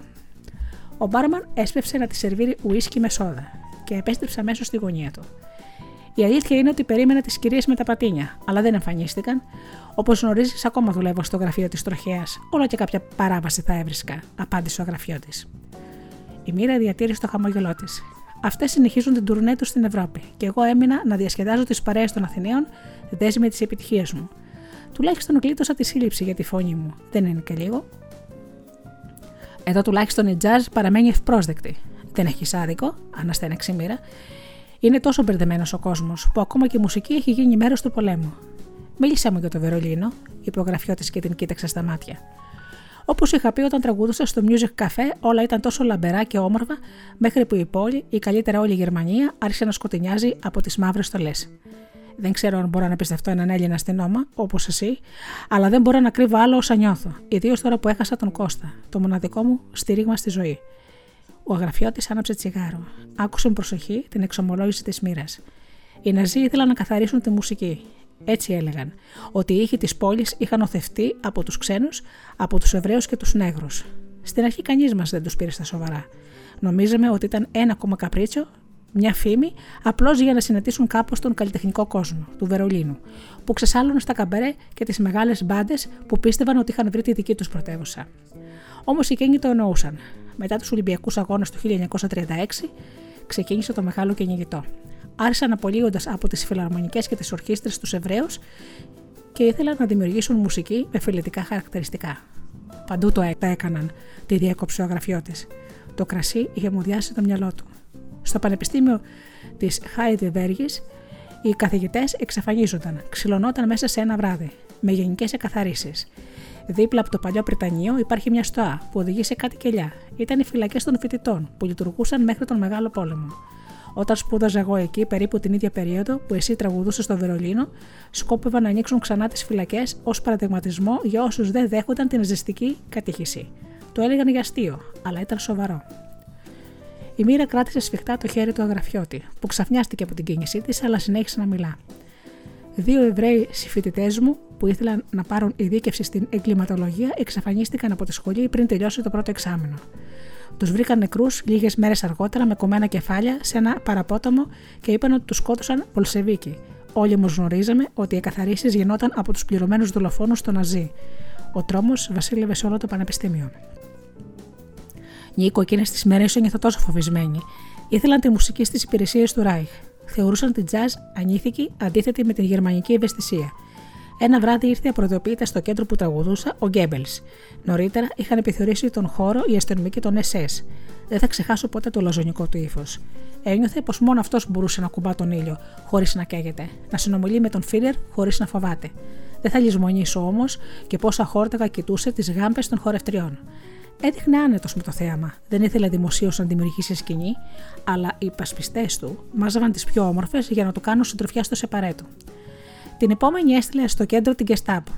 Συνέλαβε τους μουσικούς της μπάντας με την κατηγορία ότι εκφύλιζαν τους νέους. Δεν τους ξαναείδαμε ποτέ. Μετά από λίγες εβδομάδες, σφράγισαν το μαγαζί με την κατηγορία της υπόθελψη εγκληματιών. Από εδώ τον εφιάλτη φύγαμε μαζί με τον Κρίσπι. Πίστεψα ότι βρήκαμε τον χαμένο παράδεισο εδώ στην Ελλάδα. Μα τώρα ο Κώστας είναι νεκρός. Τα μάτια της μοίρας είχαν βουρκώσει. Ο μπάρμαν κοιτούσε έτοιμος να επέμβει. Η τραγουδίστρια έκανε νόημα να μείνει στη θέση του. Γι' αυτό μοίρα θέλω να με βοηθήσεις. Να βρω ποιος σκότωσε τον Κρίσπι, είπε χαμηλόφωνο αγραφιό της. Η μουσική μόλις είχε σταματήσει. Τα ζευγάρια άργιζαν την πίστα και επέστρεφαν στις ρωτώντες. Ο κοφέρας Σιέ με ένα σάλτο έφτασε μπροστά στο μικρόφωνο και ανήγγειλε το τέλος της παράστασης με ένα επιτεδευμένο θλιμμένο ύφος. Δυστυχώς, κυρίες και κύριοι, το πρόγραμμά μας ολοκληρώθηκε. Όπως γνωρίζετε, η κυβέρνηση έχει ορίσει ωράριο λειτουργίας των κέντρων τη 12η νυχτερινή για τις καθημερινές βραδιές και έχουμε ήδη ξεπεράσει το όριο κατά 10 λεπτά. Σας ευχαριστούμε πολύ για την εμπιστοσύνη σας και σας περιμένουμε σύντομα κοντά μας για να ξεφαντώσετε με τους καλύτερους καλλιτέχνες της Ευρώπης, είπε με στόμφο πριν κάνει μια βαθιά υπόκληση στο πουθενά. Τα φώτα άναψαν και οι παρέες άρχισαν να φεύγουν. Η μοίρα άφησε το χέρι του αγραφιόντι και τον κοίταξε στα μάτια. Θα σε βοηθήσω με όλε μου τις δυνάμεις, είπε, με φωνή μπάσα όπως τα τραγούδια της. Πολύ καλά, απάντησε ο Νίκος. Θα ήθελα να γνωρίσω το συντομότερο δυνατόν την παρέα σου. Ποιος εννοείς, η μοίρα φάνηκε απορριμμένη από το αίτημα του γραφιώτη.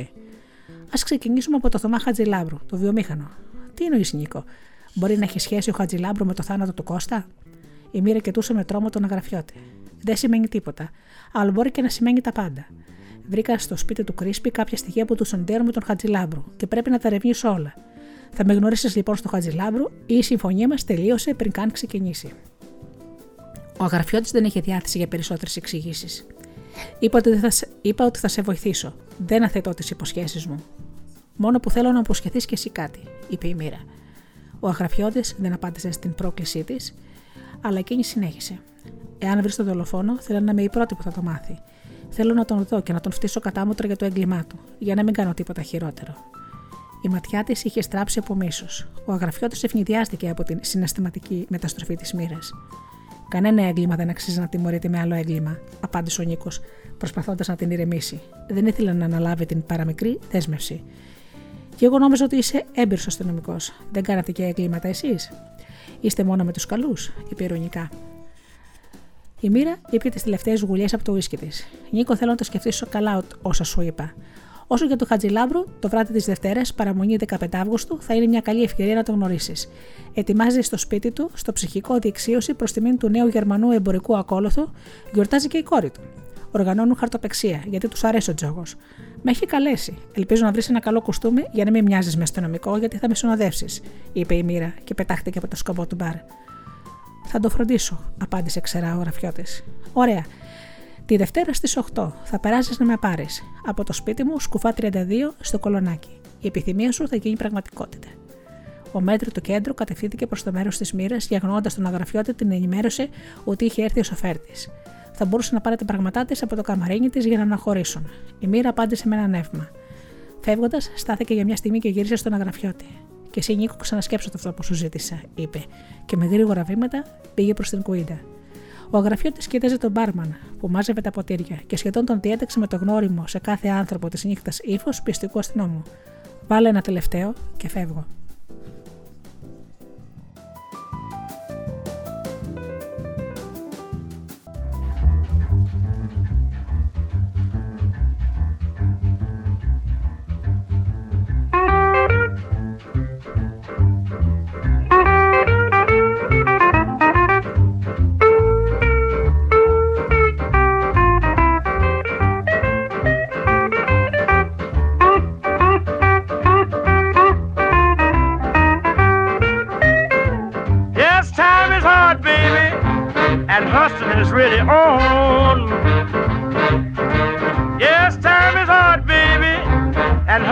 Is really on. Prices are high, darling, all the good jobs are gone.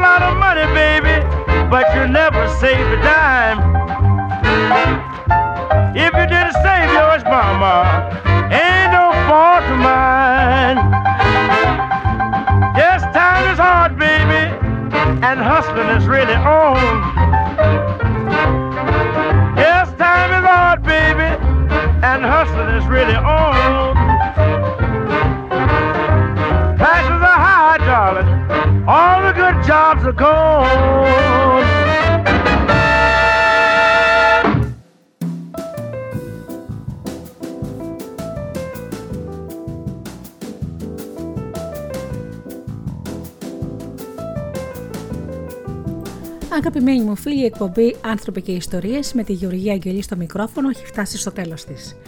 Σήμερα παρουσιάσαμε το βιβλίο Η Λέσχη του Κακού που έχει γράψει ο Πάνος Σαμυράς. Σας ευχαριστώ πάρα πολύ που ήσασταν εδώ αυτές τις δύο ώρες.